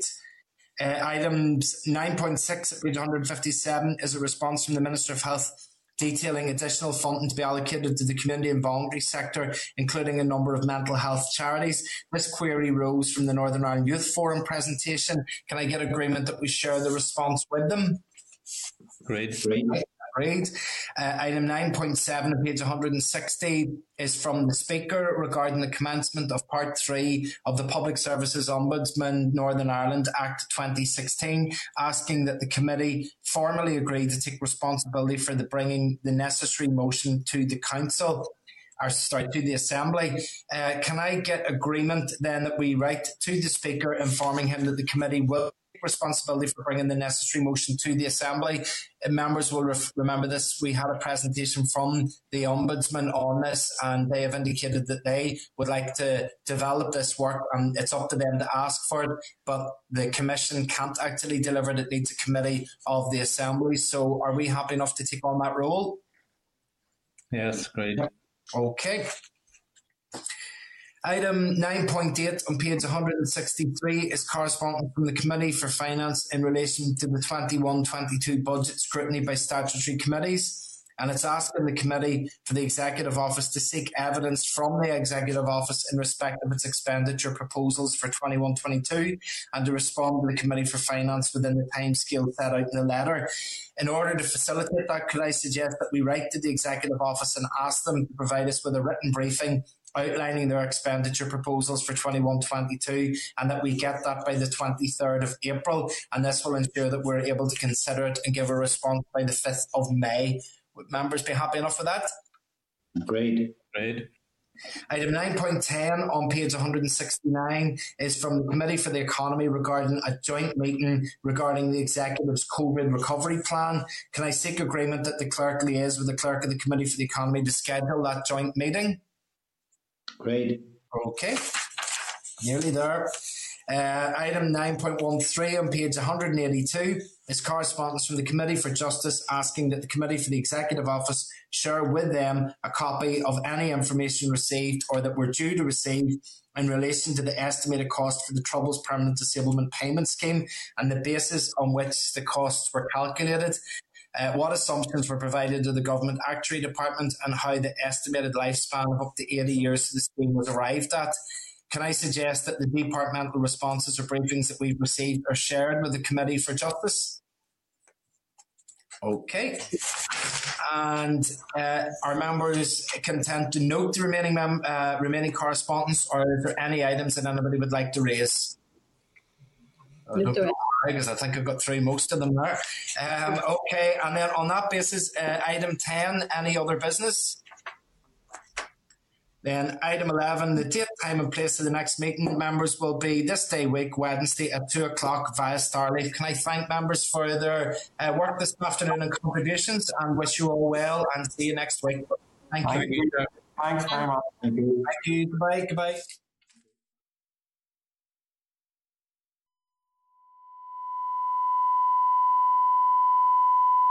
This is the Northern Ireland Assembly Committee Room 30. This is the Northern Ireland Assembly.